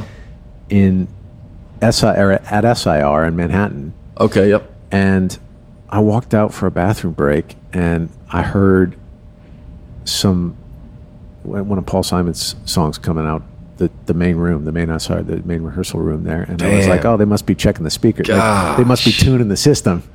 Oh they must be tuning the system. I was like, oh, no big deal. So What a treat. I just thought I'd pop my head and see the room. I didn't. I opened up the door, and Paul Simon is in there rehearsing for his tour with his way. full on, full on band, no way. and um, I freaked out. I was a bit sheepish. I kind of opened up and Yeah, I would have lost my shit. walked, uh, you know, watched for a second, um, and then backed away. Took my bathroom break and then um, went back to rehearsal. Mm-hmm. Yeah. and just told everybody, I was like, "Hey, you're not gonna believe they're over there." I mean, this this all star band. I mean, Right. do you remember his percussion player's name? Uh, Yeah. No, I. famous. I, I'm uh, blanking uh, on it right yeah. now. Javier will be disgusted with me. So, cut to the end of the rehearsal, and um, I'm walking out. We're carrying all the gear, and I'm carrying the guitar player's guitar amp out, and I've got my hands full. And I walk out of our door the same time Steve Gadd No walks out of his door, Perfect. And I look at him, almost drop the gear, and just say hi. And he goes, "Hey man, how you doing?" He goes, "Can I help you carry any of that?" I'm like, "No, no, no, no, you don't." And he goes, "No, no, no, man, give me that, give me that." He grabs No way. grabs the amp and he walks out to our van and he helps us load this all the shit in the van Oh and, my and gosh. I'm I'm so nervous and I'm Yeah. of course thinking Steve Gadd's carrying this He's- guitar amp he's he's, carrying he's next amp. to me and do I, I you know there aren't Oh there aren't many people I would have gotten started but some somehow the the, the people who impact you as a kid Yeah. they remain Mhm.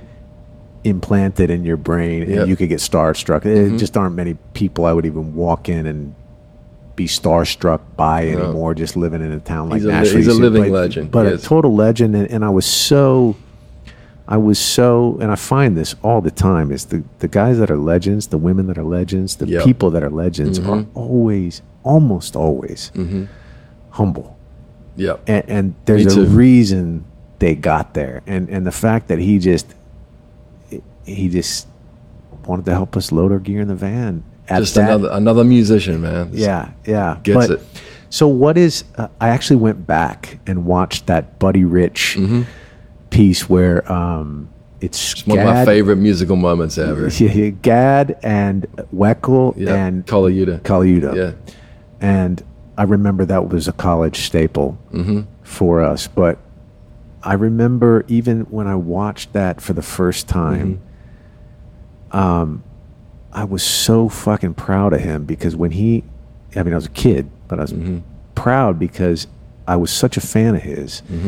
Mm-hmm. You got these guys, Mathema- mathmaticians, going for it. mathematicians going for it. And, you know, and Weckl's going on the cymbals at the beginning of that. And then Yeah. Vinny, who's just.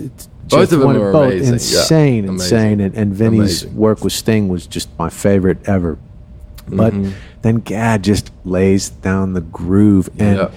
I've always felt with him, and the reason why I wanted to bring this up is one because it's your favorite drummer, but Mm-hmm. because you remind me, you've always reminded me of Gadd. Oh goodness, thanks. man. For two reasons. If I had to say, um, if I did, if I had to say one word to describe each each of those three drummers, I would say mathematical for Mhm. Weckl, hmm dexterous for Vinny, hmm and then heavy Oh yeah. for Gadd. goodness gracious. And I've never really been able to quantify what that is in a drummer, but there Mhm. are two things that he has, and two things that ha- happen to remind me of you um, heavy and feel. hmm There, it's very difficult to listen to Steve Gadd and not bob your head. You just instantly He makes it feel so you good. you move, and so there's something about him that's heavy, hmm and it just feels Mhm. good. So when he started playing in that Buddy Rich show, I I thought that is the perfect beat he could start with mm-hmm. because he didn't. No, It's almost like it was such a fuck you. It was Yeah, kind of he was. knew it. He knew it. It was, and I and and I know the guys felt it too because they were trying to say so much that it's like they're cutting that cake into so many pieces. no one's really going to get to eat any cake. It's just turned into mush. Yeah. You know, it got to Gadd and he just slams the one, and it's like Yeah. he was going, shh, shh, no, shut up, guys. Like Yep. let's let's say something, you know. And one of the things that Gadd always that we in almost every interview he would talk about the power of a note, a note, mm-hmm. and how long the note should last. You know, and it's like you don't move to the next note if you meant to play a crotchet or if you meant to play a semiquaver, if you're playing a if you're playing a whole note, don't even think about what comes next until you've paid all the attention to that one note, you know. And as a drummer, uh, he always just showed me the way to say something that means something. Like, don't just be like spraying stuff out there, you know. Don't be playing ghost notes on the with your left hand on the snare if it's not intentional. And you know, if drummers say, "Dude, you're left hand," what what they're not what they're not saying, in my opinion, is you can go so fast with your left hand. What I think they're saying is you're so intentional Right. Right. you know, with your notes, with everything you do. And I, I, I think one of the things that's that served me well as a drummer in the studio, for whatever I've done that could be good, it's because I actually don't love the sound of drums that much. Like, I'm probably the most reluctant drummer out there. I think. In fact, I almost apologize every time on the floor when I have to start sound checking. You know, everyone's chatting and stuff. Guitarists can be noodling along. Guys can be playing the piano. It sounds great. Like you can talk over it. The second the drummer starts hitting the snare and it just sounds like crap. so it doesn't make it. It doesn't, in my opinion. Even even if you're good, it's like just just shut up, dude. Come on.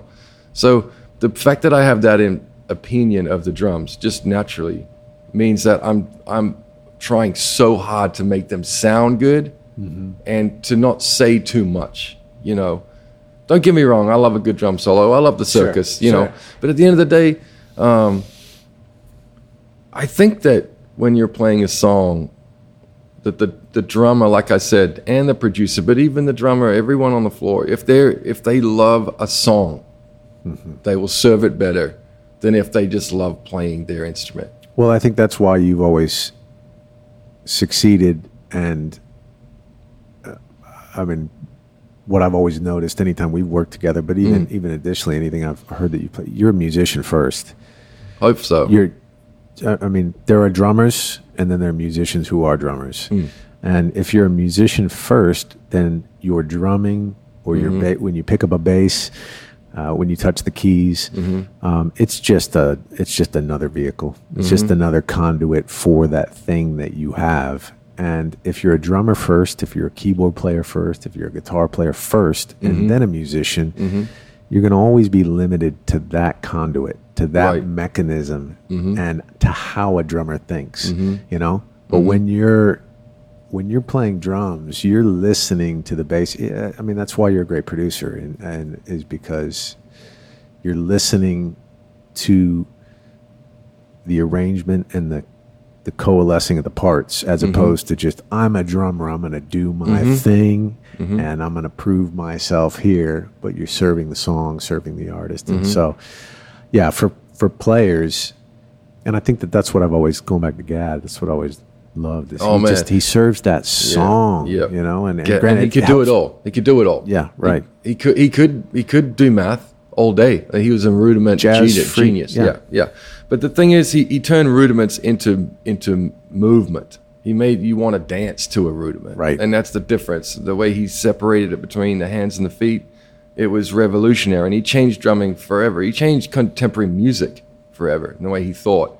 Um, and one of the things he said that, that I think was amazing was that giving credit to the producer, he said half the iconic Gadd things that, well, not half, that was an exaggeration, but some of the iconic Gadd things that he did was actually the producer's idea and it wasn't a drum thing to do. Like playing the floor tom on four. He said, it wasn't my idea. Like the producer said, hey, instead of doing the snare on four, can you do the floor tom? And back then it was like, whoa, Sure. that's crazy. Yeah, you yeah. know, now it's whatever. But, but but he was saying some of the things that happen in your career, what it's because the producer asked you to do something that you thought may have been stupid, but it ended up being cool and it caught on. Yeah. And another another drummer that I'd say just real quick while we while we're wrapping this subject is Phil Collins. Like Phil Collins to me is probably other outside of Gadd the most influential person in any music that I make and one of the reasons why apart from the fact that he just seemed to be insanely good at everything he ever did um, whether it's singing producing Everything, yeah, writing yeah. drumming um, is the space that uh, that same thing that concept Mm-hmm. of space and it's like how many you don't have OneRepublic hits without in the air tonight you don't have Sure, because sure. he's this guy is like i'm a drummer i'm not going to play the hi-hat like back then crazy. That's a crazy thought. I'm going to play a fill over the one. I'm going to go into the next bar and i'm going to put that in contemporary music. That's mm-hmm. cool you know because he took math and made it music. You know it, it made it art when a know? drummer becomes an artist. yeah. Hey, folks, one more shout out to our sponsor for the podcast, Love Justice International. Love Justice started 20 years ago when six college students decided that they would go to Kathmandu, Nepal, play soccer in the streets, get to know the kids uh, of the city. And in the course of doing this, they really fell in love with Nepal, but also became aware of the scourge that really inflicts not just Nepal, but the surrounding region, and that is human trafficking. So as a result of seeing this, they tried to figure out what they could do and and started the organization originally called Tiny Hands and now renamed as Love Justice International. Um, one of the other reasons why this is very near to my heart and why I'm so closely connected to it is one of those six college students was my little brother. And as a result, I really got to watch them over the years and how passionate and devoted they are to this cause. But not just that, but how effectively and efficiently they administer the, the aid and the help towards um, eradicating slavery in the area. So I can't emphasize this enough. Uh, go to the website, lovejustice.ngo. For just a few bucks a month, you can prevent a child from being trafficked or enslaved. It's, it's that easy. So lovejustice.ngo. That's lovejustice.ngo. Thank you. Folks, we're back. Um, yeah, f- feel for drummers is it's difficult to quantify. You know, there's just something about it that that um, what I heard Miles Miles Davis said. I think it was Miles that said that uh, music is the space between the notes, and I've always oh yeah that's I've always truth. felt like I, I felt like Gadd did that. He somehow, I mean, it, just the nature of drumming. There's not always a ton of space. I Mm-hmm. mean, you, you've got an easier time creating space if you're a guitar player. You can sit you can sit Mm-hmm. out for three four measures, you know. Um, but to find out or to find a way as a drummer to create that space is um, it, it feels so powerful when you can do it. I've always felt that's you do that really really well. Thank D- you. Tell me, uh, so I'd be uh, remiss to not talk about Lauren, uh, Lauren Daigle, um, who you produced and co-wrote. Um, Did you co-wrote Did you co-write all the songs on that Mm-hmm. album? That's insane. hmm Yeah, we, it was a busy time. That's for sure. It's insane. Um, well, first of all, on is it you say was that the big? Yep, you say. So on the turnaround, the first turnaround, that I hmm is that. Tell me how you made how created that sound. Is that a choir? Is it you? Is It's it, is it- actually a really good story. Um, a girl called Morgan Harper Nichols. okay. Um, you can look her up. She's brilliant. She her natural singing voice is a lot like Tracy Chapman's. Okay. So she has a very low uh, voice, but she can also get up there too. So she is the only singer in the backing vocals on that entire record, and it sounds like a choir. So what she did was she flew in. She flew in from LA for uh, two and a half days, and I didn't have anything in my like pre-planned out. I just went. Uh, is it right brain where you just create? You just. I just. I literally. She stood in front of me, facing me. Uh, I had my AR-51 set up, and and I just sang her a line, and she sang it back. Sang her a line, sang it back. We did it for two and a half days. That's the vocals. So that I, I, that answer, I. Um, I wanted the record to be like a a, a Roberta Flack or Aretha Frank, Franklin song, a, a type record, um, and I wanted that soul call and response thing to happen. You know, it even negated a lot of the songwriting, so it was like, um, you know, it was very intentional. Uh, you know, all that to say, she's incredible, and um, she said. Uh, that every single time I asked her to sing a line that she tried to act like someone else. So she was like, "Oh, I'm the, you know, I'm the 60 year old lady, and now I'm a 22 year old girl. Real, you know, now I'm a, now I'm, you know, the guy who's the accountant who loves singing in the choir." And so she So just she could form a choir. yeah. And if you isolated some of those vocals, you really kind of hear it. She's not. She she was just reckless abandon, like going for it. But it really did sound like a choir, and and some of the best backing vocals I've I've ever been a part of. You know, um, and just. I mean, I remember how exhausted I was after two and a half days of just rapid fire, you know Sure. and I'm so uh, you know I'm sure she went got on the plane and passed out. But yeah, she's incredible. So that's that's that's how those vocals happen, not on just on you say, but on the entire record. Wow. That's incredible. Yeah, Background vocals take a lot of their hard work. Just the, the, the stacking and the, Mhm. the, the, the heavier, I mean, it's full on arranging. hmm yeah. Um, and I actually love that, and I do a lot of it. I, I just finished a record where I sang all the backing vocals myself, which is not my favorite, but um, I do it when it when it's right. Um, I love working with singers. Uh, the record I'm working on now is going to be a very similar vocal treatment in the backing vocal. It's going to have that that gospely brooding thing. Um, but yeah, I, it's I, it's like a love hate thing for me. Backing vocals, like I always feel exhausted.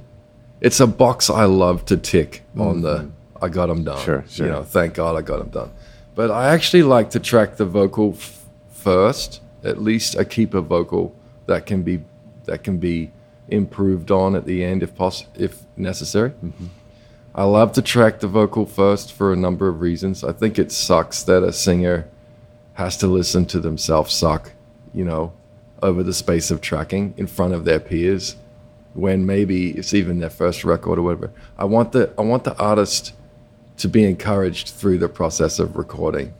That by the time they get to the end, they're encouraged, especially in front of other people, other musicians, um, and and and I also, for another reason, that singers and musicians, all of us, we're like parrots. You know, we're we're often paid to repeat something back, and so if they hear themselves singing pitchy every single day, it's not setting them up to win, you know. So I love to get a really good, get the core instrument down, get a really, really good vocal. Um, maybe even do your best to comp them ahead of where they're kind of at, mm-hmm. so that they'll walk into that, mm-hmm. you know, and then get backing vocals done, especially if it's, in particular, if it's a big part of the. Mm-hmm. So all that to say, with with Lauren's record, "Look Up, Child," I tracked piano and I made sure every song was written on the piano. And that was the key instrument, like a Roberta Flack or Aretha mm-hmm. Franklin type thing. So it could hold. Yep. Yeah. So it could just feel like mm-hmm. one thread through the whole thing. Mm-hmm. Um, and something timeless, you know, trying to do something timeless is difficult. So we tried to do that. We did that, record her vocal, and then we recorded backing vocals. Third thing to go down was Morgan.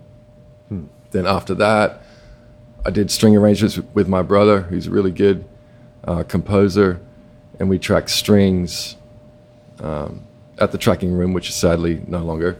And and then from there, we actually had a record. And prior to doing all of that, I said to the label, and they they, I was grateful that they were willing to do it. But I said I don't want to give you any production until we sign off on songs because I want all the energy to be on the songs. I don't want to talk about the drum, the drums in the second verse. I don't want to talk about the hook at the top. I just want to talk about the songs. Because you can get faked out. You can get totally distracted, and, Yeah. and you can be like, "Oh, this is so cool," and then, then the thing that you didn't uh, adhere to or work on the most was the song, right? So you start to realize in history when you listen to music like the Hey Ya song, that Outkast song, it's like it's an incredible song but it, it's it's like that you said that light and light and, and dark it's this incredibly kind of sad or, or hard message over uh, just a ditty like a like a, a party you know and it's genius you Yeah. know it's just genius so anyway but if someone sits down in, in your in, in this bar tonight and we and, and plays that on acoustic i mean you'd be like try not to cry you know it's a beautiful song really Right. well written Right. anyway all that said so on lauren's thing I got the the piano done on like 13 or 14 songs with Jason and and with Lauren and the label signed off on them and we were off to the races. But even then I'm a drummer. I didn't touch the drums until we could have released the record really Right. in my opinion. Piano Right. vocal background vocals and strings. It's awesome.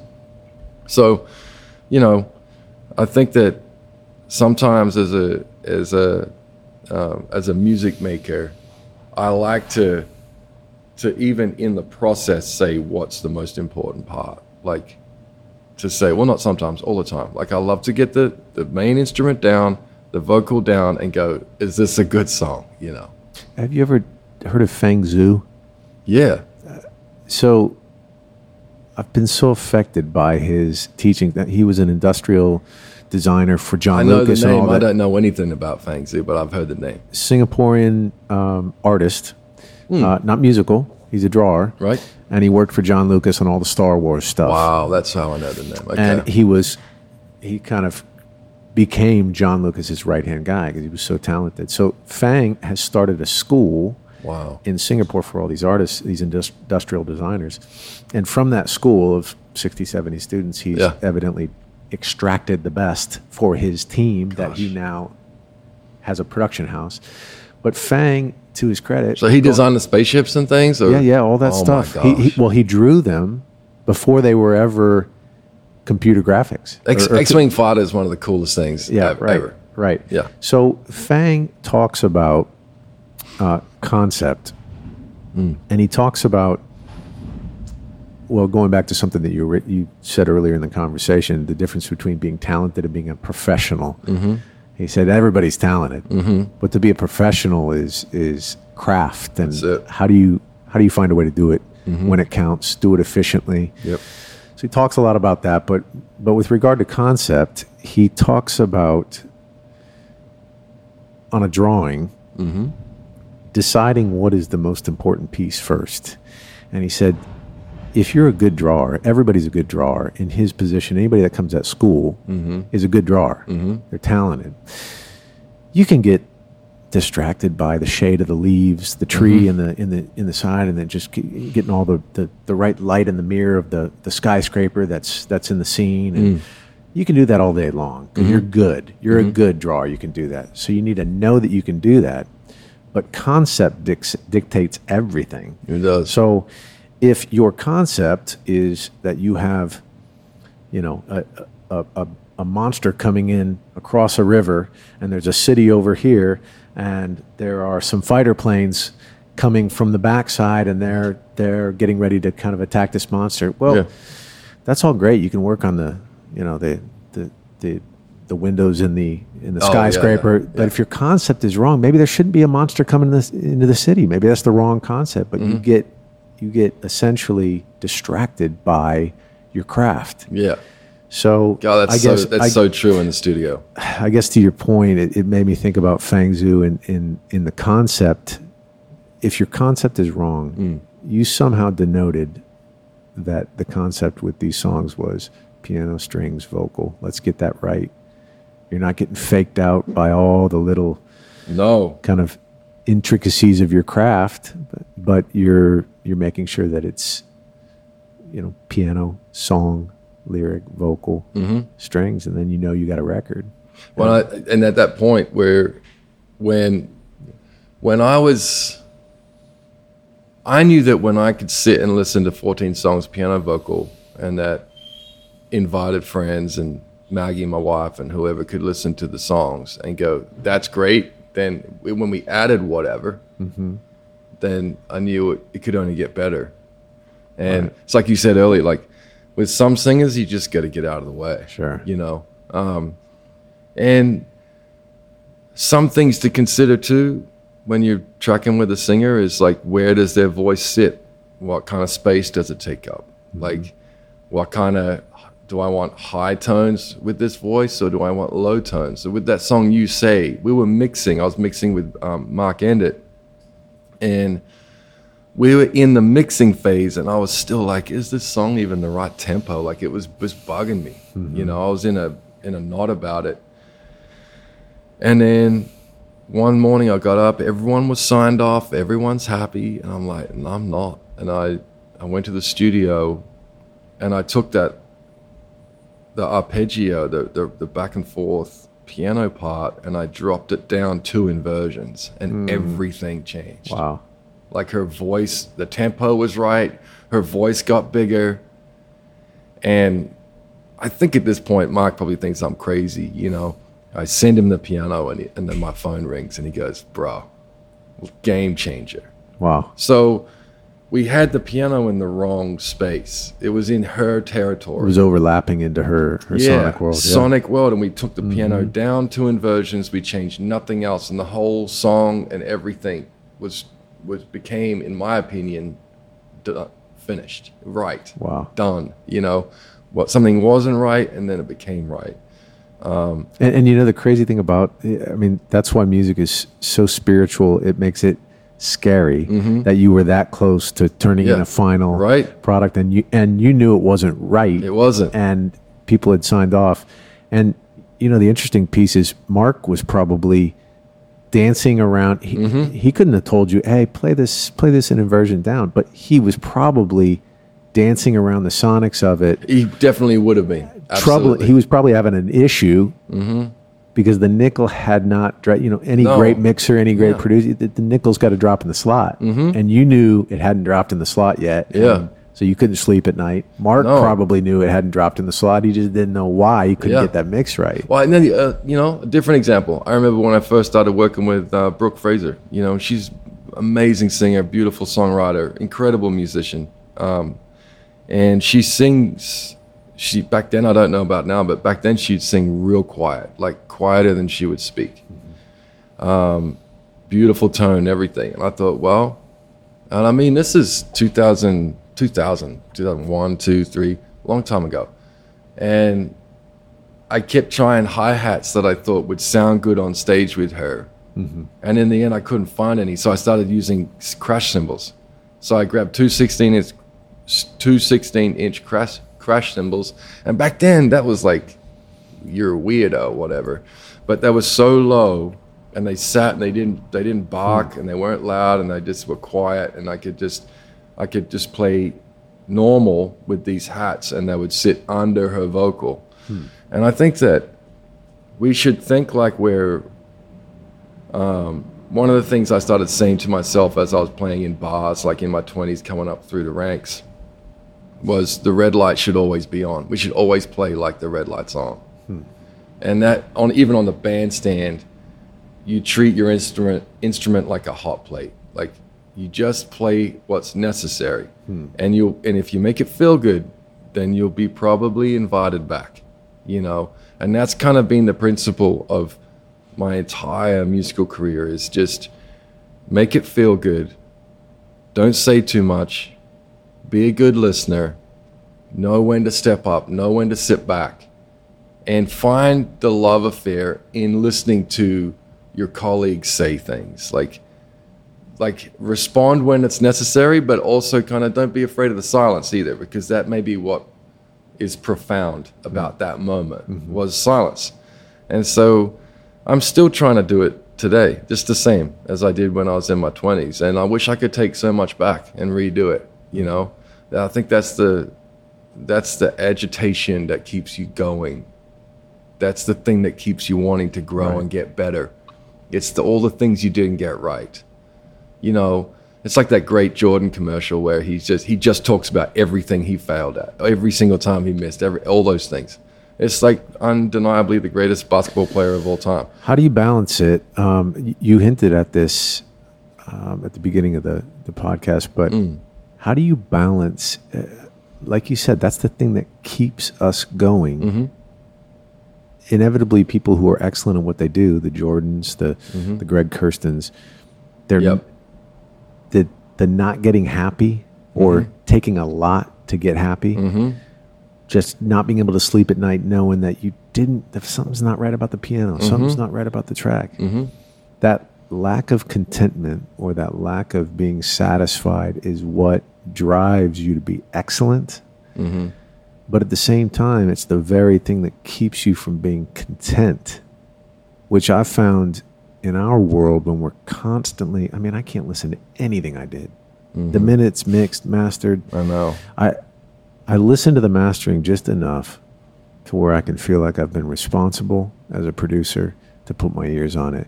But I can't it's very difficult for me to go back because all I hear is the things that I've done wrong. And so how do you I feel like with our job when you start getting a little bit older and you start thinking, "Hey, life is actually about happiness or, or contentment and yet everything in the way that I've dictated my craft is about not being content. Yeah. I, so how how do you those to me they seem like two things that cannot fit.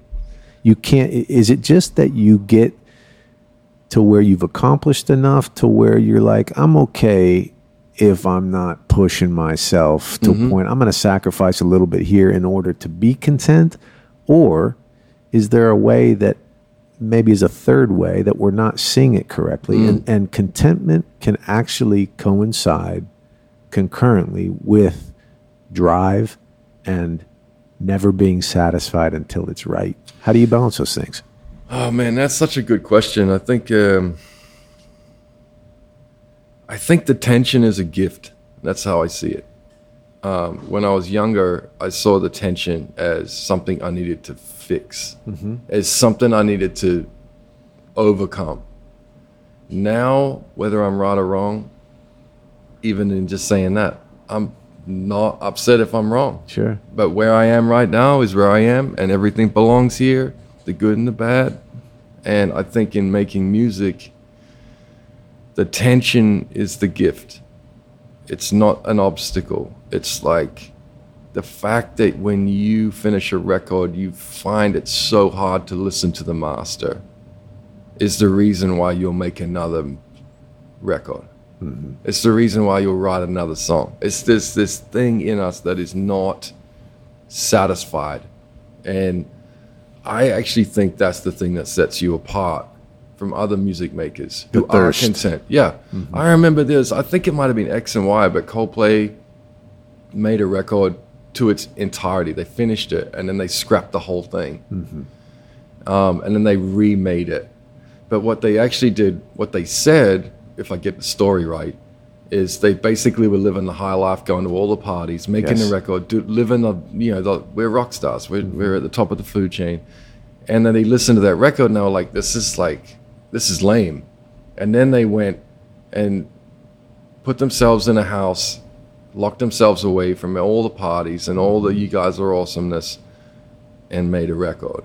Um, and I think that's kind of what I'm saying is you you have to stay uncomfortable, uncomfortably comfortable. Right. You know, you have to be able to find comfort in feeling agitated or you just can't quite scratch the itch. And every time I make music, that's how I feel.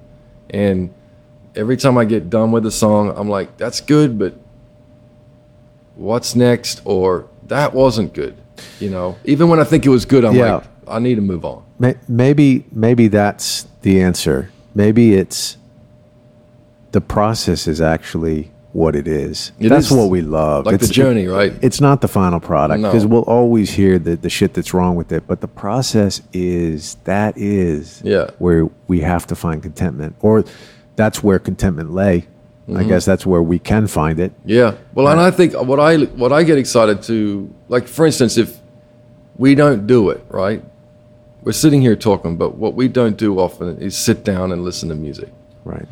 But a couple couple nights ago, speaking of Adam Lester, he's over. Another guy called Dwayne Laring, guitarist. We're in the and we just went from song to song to song, and we were like little kids. I mean, it mm-hmm. was like we had taken a drug and we're just in this euphoric state. We were on the brink of tears, and then we were laughing, and then it's mm-hmm. like.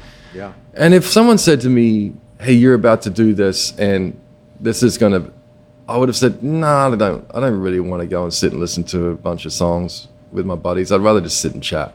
But the second music started happening, it was this like intoxicating reality, and I think that's the thing that we're always shooting for. Like when I produce a song or when you produce a song, we're trying to make the ballad feel like the first time you kissed a girl. We're trying to make that like mm-hmm. exciting song feel like all of those moments in life where you it became transcendent. Mm-hmm.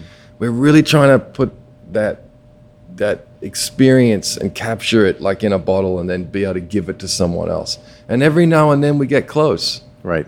And and whether it wins an award or, or not, you still feel like, yeah, we got pretty close on that. Yeah, we didn't do it. We Yeah. didn't do it. But the fact that you got close, we got close. that's what keeps you coming back. Yeah. Yeah. And then and then sometimes you record these singers and then you look at them actually blowing themselves away. Um, I remember when I played You Say to Lauren, the mix, Mark Endert's mix, and she immediately started to cry mm-hmm. in the first chorus. And she looked over at me and she went, I sound like one of them. That's a great, the best compliment. right? Yeah. I sound like one of them. I sound Yeah. like one of the girls I always wanted to be, Right. Right. you know? But I guarantee you she's not satisfied, you know? Um, and like any of these great singers and these great communicators of a message, it's like you're always, the tension is what sets them apart. Sure. It's not something that I want to ever lose. Or if we, if I see you in, you know, I hope I hope I get to see you a lot more. But if I see you in like a bunch of years and I come back and I'm like, "What are you doing?" It's like if I'm not making music, it's because the tension isn't there anymore. Mm. That's you know? true. Because while it's there, I'm making music. Right. You know, and I don't always walk out to the studio feeling like I want to do it, but I do it knowing that when I get in that seat and music starts to happen, it'll pick me up. It makes me think about, um, you know, in any love relationship, the worst, the lowest level when you know it's over is when there's apathy Oh my or, goodness! or indifference. Yep. Right. I mean, I'd rather, I'd rather be getting yelled at, me too. be getting shit, just whatever. But because at least you know They care. They still care. Yeah, the current is still there. The Yep. energy is still Yeah, there, well right? said. But but but when you get apathy or indifference, Can't handle it. game over. I can't handle it in anyone. Yeah. I can't handle being around it in any way. Sure. I have to be around passion, whether it's whether it's joyful or anger or or, or Something. sadness. Some give me something. Yes. Yes. And uh, and that's where music still sits with me right now. So I'm involved. I'm engaged. I'm in it. Um, you know, it's like I said, every day's different. Some days I feel like doing it. Some days I don't. But it's the tension that keeps me in. It's the tension. It's the things. It's all this. It's all this.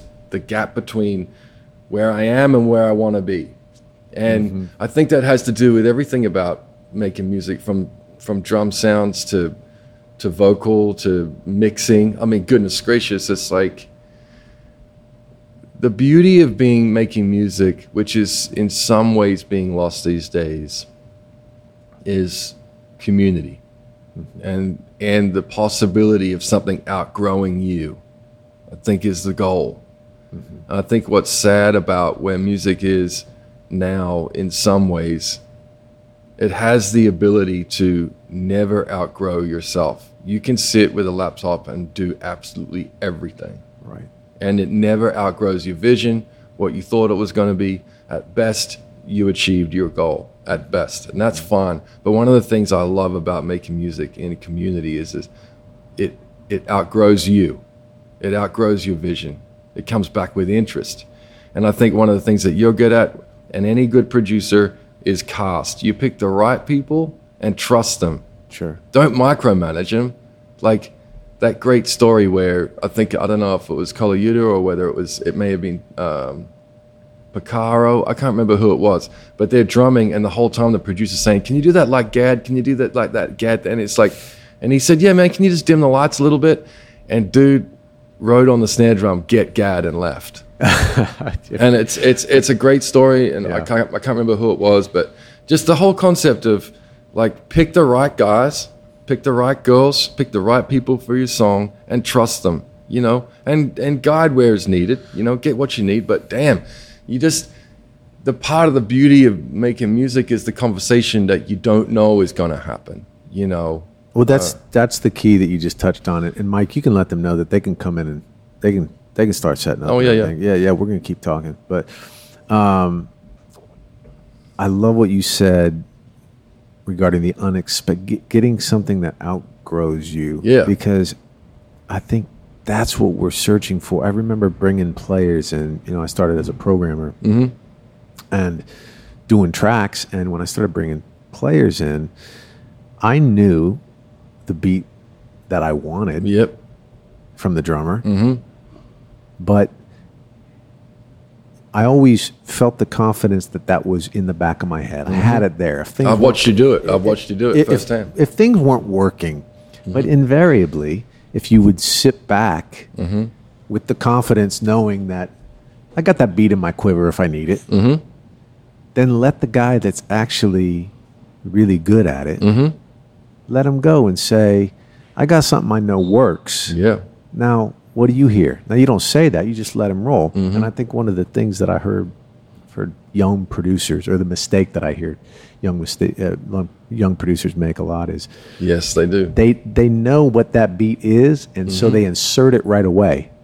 Instead of if you got it, you're good, man. You're golden. Yeah. like it's all gravy at that point. Let that motherfucker, let Paul Mabury, let let Jeremy Lutito, let Mm-hmm. let 'em let Darren. King, let them do their thing. Let and do then their thing. They're probably Yep. gonna outgrow you. Mm-hmm. They're gonna do something that you didn't think of, Mm-hmm. and actually. Maybe what happens is it's an amalgamation. I mean, how many times you've you been sitting there and you know the beat in your head you want, Mm-hmm. or the piano part you want, but you let them go, and all of a sudden they come up with something, and you still may even go back to that original part. You're going to add pieces of what they brought, Totally. and it's going to become this beautiful Yep. collaboration of the thing that you thought in your head, Mm-hmm. But then the thing that they outgrew you with. Yeah. You know, so Yeah. I, yeah, that's that is the beauty of of of maybe that's what we're searching for to outgrow ourselves th- what we yeah, can hopefully- conceptualize right Hopefully, and, Yeah. and then and then you realize, man, I'm really part of something special, you know, because you're you're getting all those years of their hard work in that little moment. right You know, you're getting all their attention to detail, and it's like, you know, I'll still go out and do sessions. I'll still go out and play on records and things, or or, or play on things at home, and um, people send me tracks, or whatever. But it's funny when you're on a session and that producer doesn't give you uh, an opportunity to respond to the work they've already done in pre-production. right right Like they're wanting to control the entire dialogue, you know, Right. the entire conversation, and it's like you want to be able to say, "Hey, you know, most of the time these days, I'm on the floor. Everyone on the floor is a producer." right And I don't mean trying to be like they are. They are, They're yeah. great at what they do. sure And and it's in those moments where, as a producer, I, I think it's most fun to go. let's just go. Let's. You, Right. I've got enough pre-production in there. You might say, look, I'd like you guys to kind of treat it a little like a hot plate, but Yeah. say something. I mean, why would you not do it? That's Why the wouldn't thing. you do You've that? got them there. You've got them there. Right you, there. you already know what you Yeah. can conceptualize. Let's see if you can come up with something that I never thought of. Yeah. You know? Yeah. And even, listen, man, even if it was, hey, can you just knock out this that I've got there? Sure. And then, and then I want you to take a couple, just you do you, you know? Even if you did that. But it's when guys uh, come in and they're micromanaging the situation. And, and don't get me wrong, I understand where they're coming from. I understand it. But I also believe that most of the time it's fear driven. Sure. It's Yeah. not confidence. It's like not that thing we've been talking about. Yep. You know, it's not that confidence. It's like I got the right guys here.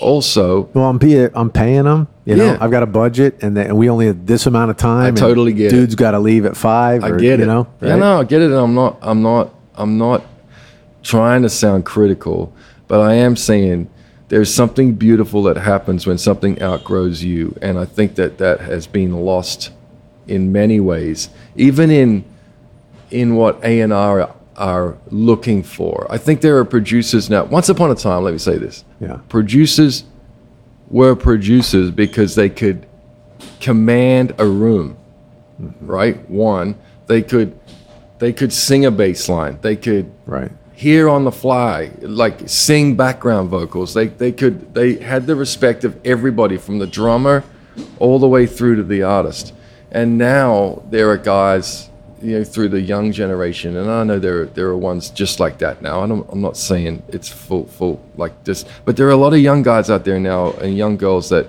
they don't they haven't even been in a band Sure. they haven't experienced the conflict and the tension and the beauty of it all, you know? And so it's like the garage band era, you know, where it's just this with that and this with that, da da da. And it's sometimes it's awesome, and I'm a massive fan. And other times it just feels soulless, like it's, there's a lack of conversation here because it hasn't outgrown the creator, Right. right? Right. So you- You're right. There's something really beautiful about a record that you hear about that's been done in the bedroom. yeah, I, I, You- I'm, you know- a, I'm a fan of it too. You know? and it's it's incredible and it's there's something to that but not to take anything away from that i think it's just additive it's not Mm-hmm. No. um, an indictment but Right. there there is a there is something really beautiful when you um, when you have players in a room that were all the best Yeah, they're the best. in their town. They Mm-hmm. were all the the exception, and you stick them all in a room. And Mm-hmm. not only are they in a room, but they're all guys that have gotten weeded out because they they can't just play. They know how to listen. They know how to exist in a room. Mm-hmm. Yep. And so they're gonna they're gonna engage in the exponential collaborative effort, Right. right? And so all of a sudden, you've got this thing that is really, really powerful. Mm-hmm. So you're right. We're we're almost in a generation of music that is um, um, the the lack of real players. It's it's not that it's preventing beautiful art from coming out because It isn't. But You're right. but at the same time, there is an element Mm-hmm. that collaborative element that we're missing. We are. Surely it's coming back, but Mm-hmm. but um, but but there is something to that outgrowing what you can conceptualize Mm-hmm. that is. I don't think you get to until you've been humbled enough to know. I, I just think I can't believe I'm going to bring up Tony Lucido again. really? But with Tony, invariably, when he will play bass for me, Mm-hmm. will it will be a part that probably already exists because, as you know, we've got to we've got to form out these songs. Mm-hmm. all in there, yeah. Yeah, we got to we got to do the the demo. The A&R guy's got to hear the demo, and Mm-hmm. so it's got to be a formed out. So we have a hook that works. So Tony invariably will cover that hook, like you said. Hey, we we know this works. Play this. Mm-hmm. Yeah. you know, and he'll tell you if he thinks it's just shit. But Yeah, he will. typically, if it's been vetted, it's probably decent. So we'll play it. Yeah.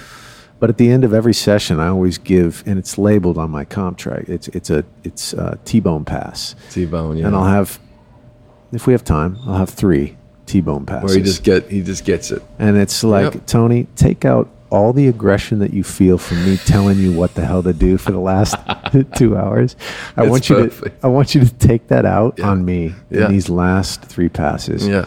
And I hate saying this because he's going to quote this to everybody and he's going to hold this against me, but my comp ends up being largely the, The T-bone T-bone pass. Yeah. Yeah, that's the truth, man, and it, it's because it's where he's he's changing the he's changing the dialogue. He's you're it's outgrowing you, Yeah, and that's the yeah. beautiful thing. And like I, we keep circling back around, the reason why that's beautiful is because of your not just your confidence, but it's the humility, right? It's to be able to you're so you're confident to the level where you can be humble. Like I, I don't have all the other ideas. I don't know how exactly how this is going to turn out, and I love that.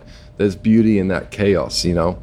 So, you know, even from uh, people who are wanting to control the thing. It doesn't. It's not just in production. It's in like how do you get that drum sound? How do you get the guitar to sound like that? How, what do you do? What's the mic? What's it going through?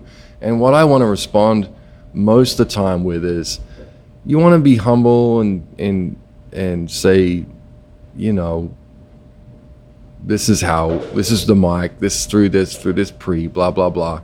But it really ultimately doesn't matter. Like It doesn't. It, it doesn't matter. It doesn't matter. It's And- who's playing the thing, right? Well, and and you know, not to lick your boots here, but um, that's always been your strength. Is um, you know that the song wins, the artist wins, and so yeah, we love mic pre's, we love plugins, you know, we love sample libraries. We didn't even get to that today. No. uh, Bat Sound, go check it out. Check it out. It's uh, I've lived off this stuff. Paul and Dustin Burnett both um, created some insane samples that all of you need to exploit. Um, but we all love that stuff. Yeah, But the thing that I felt you've always done well is not well, but it's you've done exceptional. Is you you serve the song, you serve the artist, and Thanks. you you realize that compressors and mics and plugins and drum sounds Mhm. and even your own instrument Mhm. um, are just simply conduits to serve something higher that's right. And all of that. does- I mean, you, you can have the shittiest mic pre ever. You can Mm-hmm. you can you can record somebody on a on a 58, and if if they're an amazing singer, it's, It's not done. gonna matter. It's done. As long as you don't don't just like just get out of the way. Like seriously, just get out of the way. And and a real quick story about that is Steve Gadd um, was doing a clinic in Australia on the Paul Simon tour that you were talking about, and he had he, he did a drum clinic and he'd always get painfully nervous before the clinics, which is hilarious to think about. Right. But he was super super nervous, and he walked in, and he he had a miscommunication with his drum tech because the tech had just come from the venue to come to the to the uh, come from the from the show venue to the clinic venue, and and he thought that Gadd said, "I'll tune the kit." What he said was, "Tune the kit." So as Gadd's walking to the stage, his tech is down the back of the room going, Oh, shit. shit. Yeah, yeah. I did like that kid is completely flat, you know. Um, you know, shop drums, Sure. whatever. And he, he walked up to the drum kit, and of course, you know, long story short, he just sounded like Gadd. Just sounded exactly like Gadd. Because of the way you strike the drum, your attitude behind the notes, how you play them, where you space it, Right. it just sounded like him, you know. And for the most part, that's the way it goes down every day in the studio. You know, like you could have um, three different drummers. You could have near me and Aaron play the same kit, and it's going to sound like completely three different drum kits Sure, sure. every single time. And that's the beauty of what we do. guitar did. player, his hands, he can pick up any. he It's can pick up a crazy. strat that It's crazy. You know, I remember listening to Megan McCormick, who is one of the greatest guitar players to not be famous. Mm-hmm. She's she's an insane, insane players, or guitar player. And I remember hearing her pick up this strat that I'd heard a million times in my studio, and Mm-hmm. she just picked it up and plugged it into the amp and just played it. And I was like, well, hell, I've never heard that thing sound like that. it That's sounded hilarious. like Amazing. Megan, and, and she's an artist, so Yeah. she played it like an artist. Yeah. Uh, but yeah, there's something. It's that famous story that. Uh, That's what's about- beautiful. It, uh, yeah, it's incredible. The hands, the the way you strike the drum, you can never quantify that stuff. You know, you know. on, on this on a, on the last couple of tours I did, uh, front of house Todd Wines. He he, um, great, great, uh, great engineer. Uh, he said at catering one night, he goes, "It's once I got everything's dialed in, the room's dialed. Um, I like to, you know, I'd sit back there and read, you know. So he's reading, and uh, lots of different guys in in on in that band would like to play my drums, so they'd get up there and just teeter away. And there's some good drummers in that in that band actually. Um, but he never ever looked. He said, "I never look up." He says, "I always can tell when you get on the drums, and I put the book down, and we get it we get it going." And it's because it's that everyone sounds different, and when you asking what preamp is that, what mic is that, what's this, it's like if someone listens to a singer, if someone listens to Lauren sing and they go, "What mic is that?" It's it's hilarious. It's like it. It doesn't matter. It doesn't matter Yeah. what mic you use with a singer like Yeah. that. Like you need that singer. How, how know? many thousands of dollars have been wasted by people chasing a sound because they think that that's what it's going to be that chain you know Yeah, I mean, and we it, it's it's you know the people who are making music, and I understand, and I don't want to like poo poo the whole thing. I, I you know everyone has a right to say, hey, what was that going through? That sounded cool. Sure. There, there's something to that. There is science and art, but but I but I would say the most important element is art and science is beautiful when the balance is right. You never ever have one without the other. Sure. Right? Like a, the, the the best espresso, the the perfect bourbon, the the great anytime you whether you're eating it, smelling it, seeing it, doing it, it's like it's a combination of art and science, but it has to be in the right balance. and i would tend to say that the, if the art's not there it doesn't matter what the science is i, I think That's that the they're truth. not even equal That's I- the I- truth. you know i mean you, you can have the science of drums or piano or or you know playing a violin you can have the science of it but if- Yeah. if the art isn't right it doesn't matter You, you, one of the greatest visual examples of that is this Jeremy Allen. Like he's an English guy. He grew up under George Martin, and he really kind of got me into production. And when he would dial tones, he would um, look at the monitors and never look at the gear. interesting And when he thought it sounded right, he would look back, and then he said more times than not, it was so wrong. Right. He didn't want to limit himself to what he, yeah. I remember when I first started producing, I, I because I came at production from a, a musical, Mm. you got, you and I kind of came from similar Yep. tacks uh, as, as session players or, or touring musicians. Mm-hmm. I didn't know anything about, I, I, I I knew what an EQ did. I knew what compressors did just based on when I turned the knobs, it sounds like this, but I didn't know the science of it. Yeah.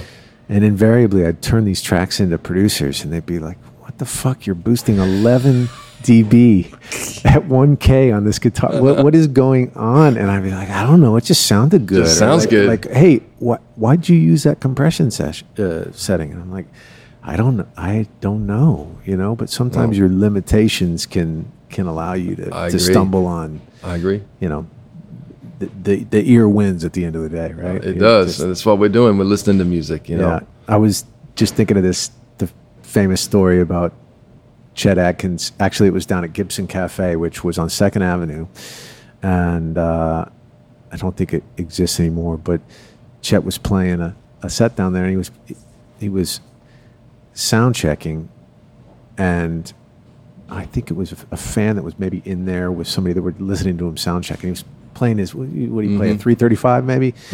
He's playing his 335 hollow body. It sounds amazing, and, that could be totally not what Chet Atkins plays. I'm in the wrong town to be quoting guitars. That That's Chet scary. played. That's scary I territory. think I think it was a hollow body Yeah. or semi hollow Yeah. body.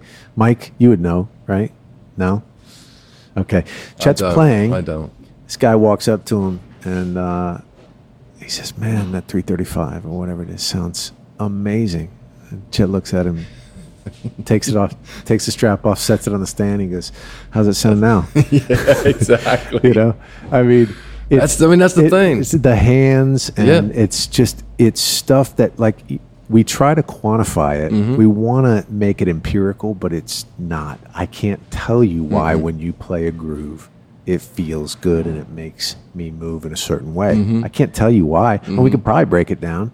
Mm-hmm. There's a brilliant book called "In the uh, the Inner Art of Tennis" that you should read, Oh yeah. and it was recommended to me by a uh, an incredibly talented bass player named Don Harris, and it talks about the mental aspect of the intangibles of, of whether it's sports or music and the minute you engage your mind you're screwed Right. so the the initial metaphor the story that he uses to kind of set up the whole book is you're playing tennis with a guy Yeah. and he's killing it. He's he's acing you his Yeah. serve his serve is on mm-hmm. right? And he's he's going crazy.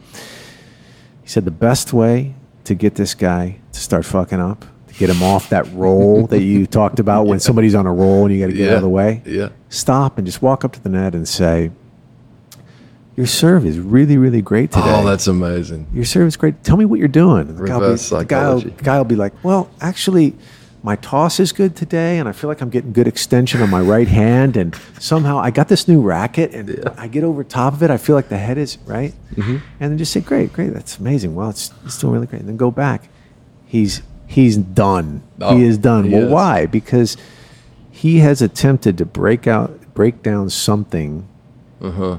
Into a into a series of processes that is not meant to be broken down. No. he's feeling it because he's got his ten thousand hours. That's and, interesting. and and he's doing it. But the minute you ask him to break it up and try to make it empirical, Break the rhythm. he's not going to do it. Yeah. you want to ask Michael Jordan why he can shoot that shot. You know his wrist wrist angle or the way he's Oh following. He, he can't tell you. I No. mean, he just knows No. he loves the game and he's doing it. So Uh-huh. there's something about somebody sitting at a drum kit or Chet Atkins picking up that guitar. Oh, we, yeah. we want to quantify it, and we probably could reverse engineer it. Mm-hmm. But there is always a spiritual, intangible piece that is there in the hands, Mm-hmm. in the pressure, in the, you know, whatever he's looking at when he's playing that song, whatever he's thinking about when he's playing that song. Mm-hmm. Yeah. All these variables that make it way too, way too, um, uh, way too intricate to to really break Mm-hmm. Yeah. down into one mic, into a mic pre, into a certain EQ setting. no. You know, All I try to do when I'm recording things is to make sure I can't hear the gear. That's all I'm trying to do. Unless there's some, let's blow out the, let's do a blown out drum beat or something. Yeah, of course you're going to hear gear. But if, if you're just trying to get good tones, record acoustic guitar, listen to a singer, I'm just trying to make sure that no one can hear anything. Just Yeah. hear the singer, hear the guitar, hear the drums, whatever. And I'm not an engineer at all, and I have nothing but appreciation for that for that world and those Yeah. minds. But for for for the most part, the thing that makes something sound a certain way is the person who's playing it. yeah. That's that's who it is, you know? Get out of the way. I think that's that's get the out of theme the of, our of our day, man. Just get out of the way. Yeah, let Dude. them do. it's uh, yeah, that's that's a good way to end. Get out of the way. Mm-hmm. I, I think that that's uh, what I'm going to pull from all this. But Mm-hmm. man, I could I could talk for the next two hours, brother. It's I love so it, good man. to It's see been you, fun. man. It's been super fun. It's good to see you too. We somehow ate up uh, two and a half hours pretty quickly, but um, if we hadn't been drinking so much whiskey and drinking beer, we could we could keep doing it. But thank you for coming, man. You're you're brilliant. I love what you do. Thank you. I love um, not just what you do, but how you do it, and more importantly, who you are.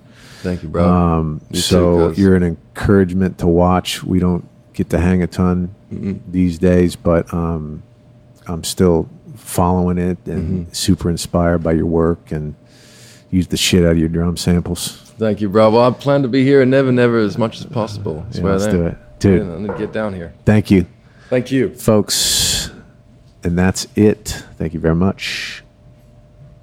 Hey, folks, thanks for listening. Once again, a big thank you to our sponsor for the podcast, Love Justice International. You can follow on Instagram. It's at Love Justice INTL, or you can go to their website, lovejustice.ngo, and consider donating. Once again, that is lovejustice.ngo, lovejustice.ngo. Thank you.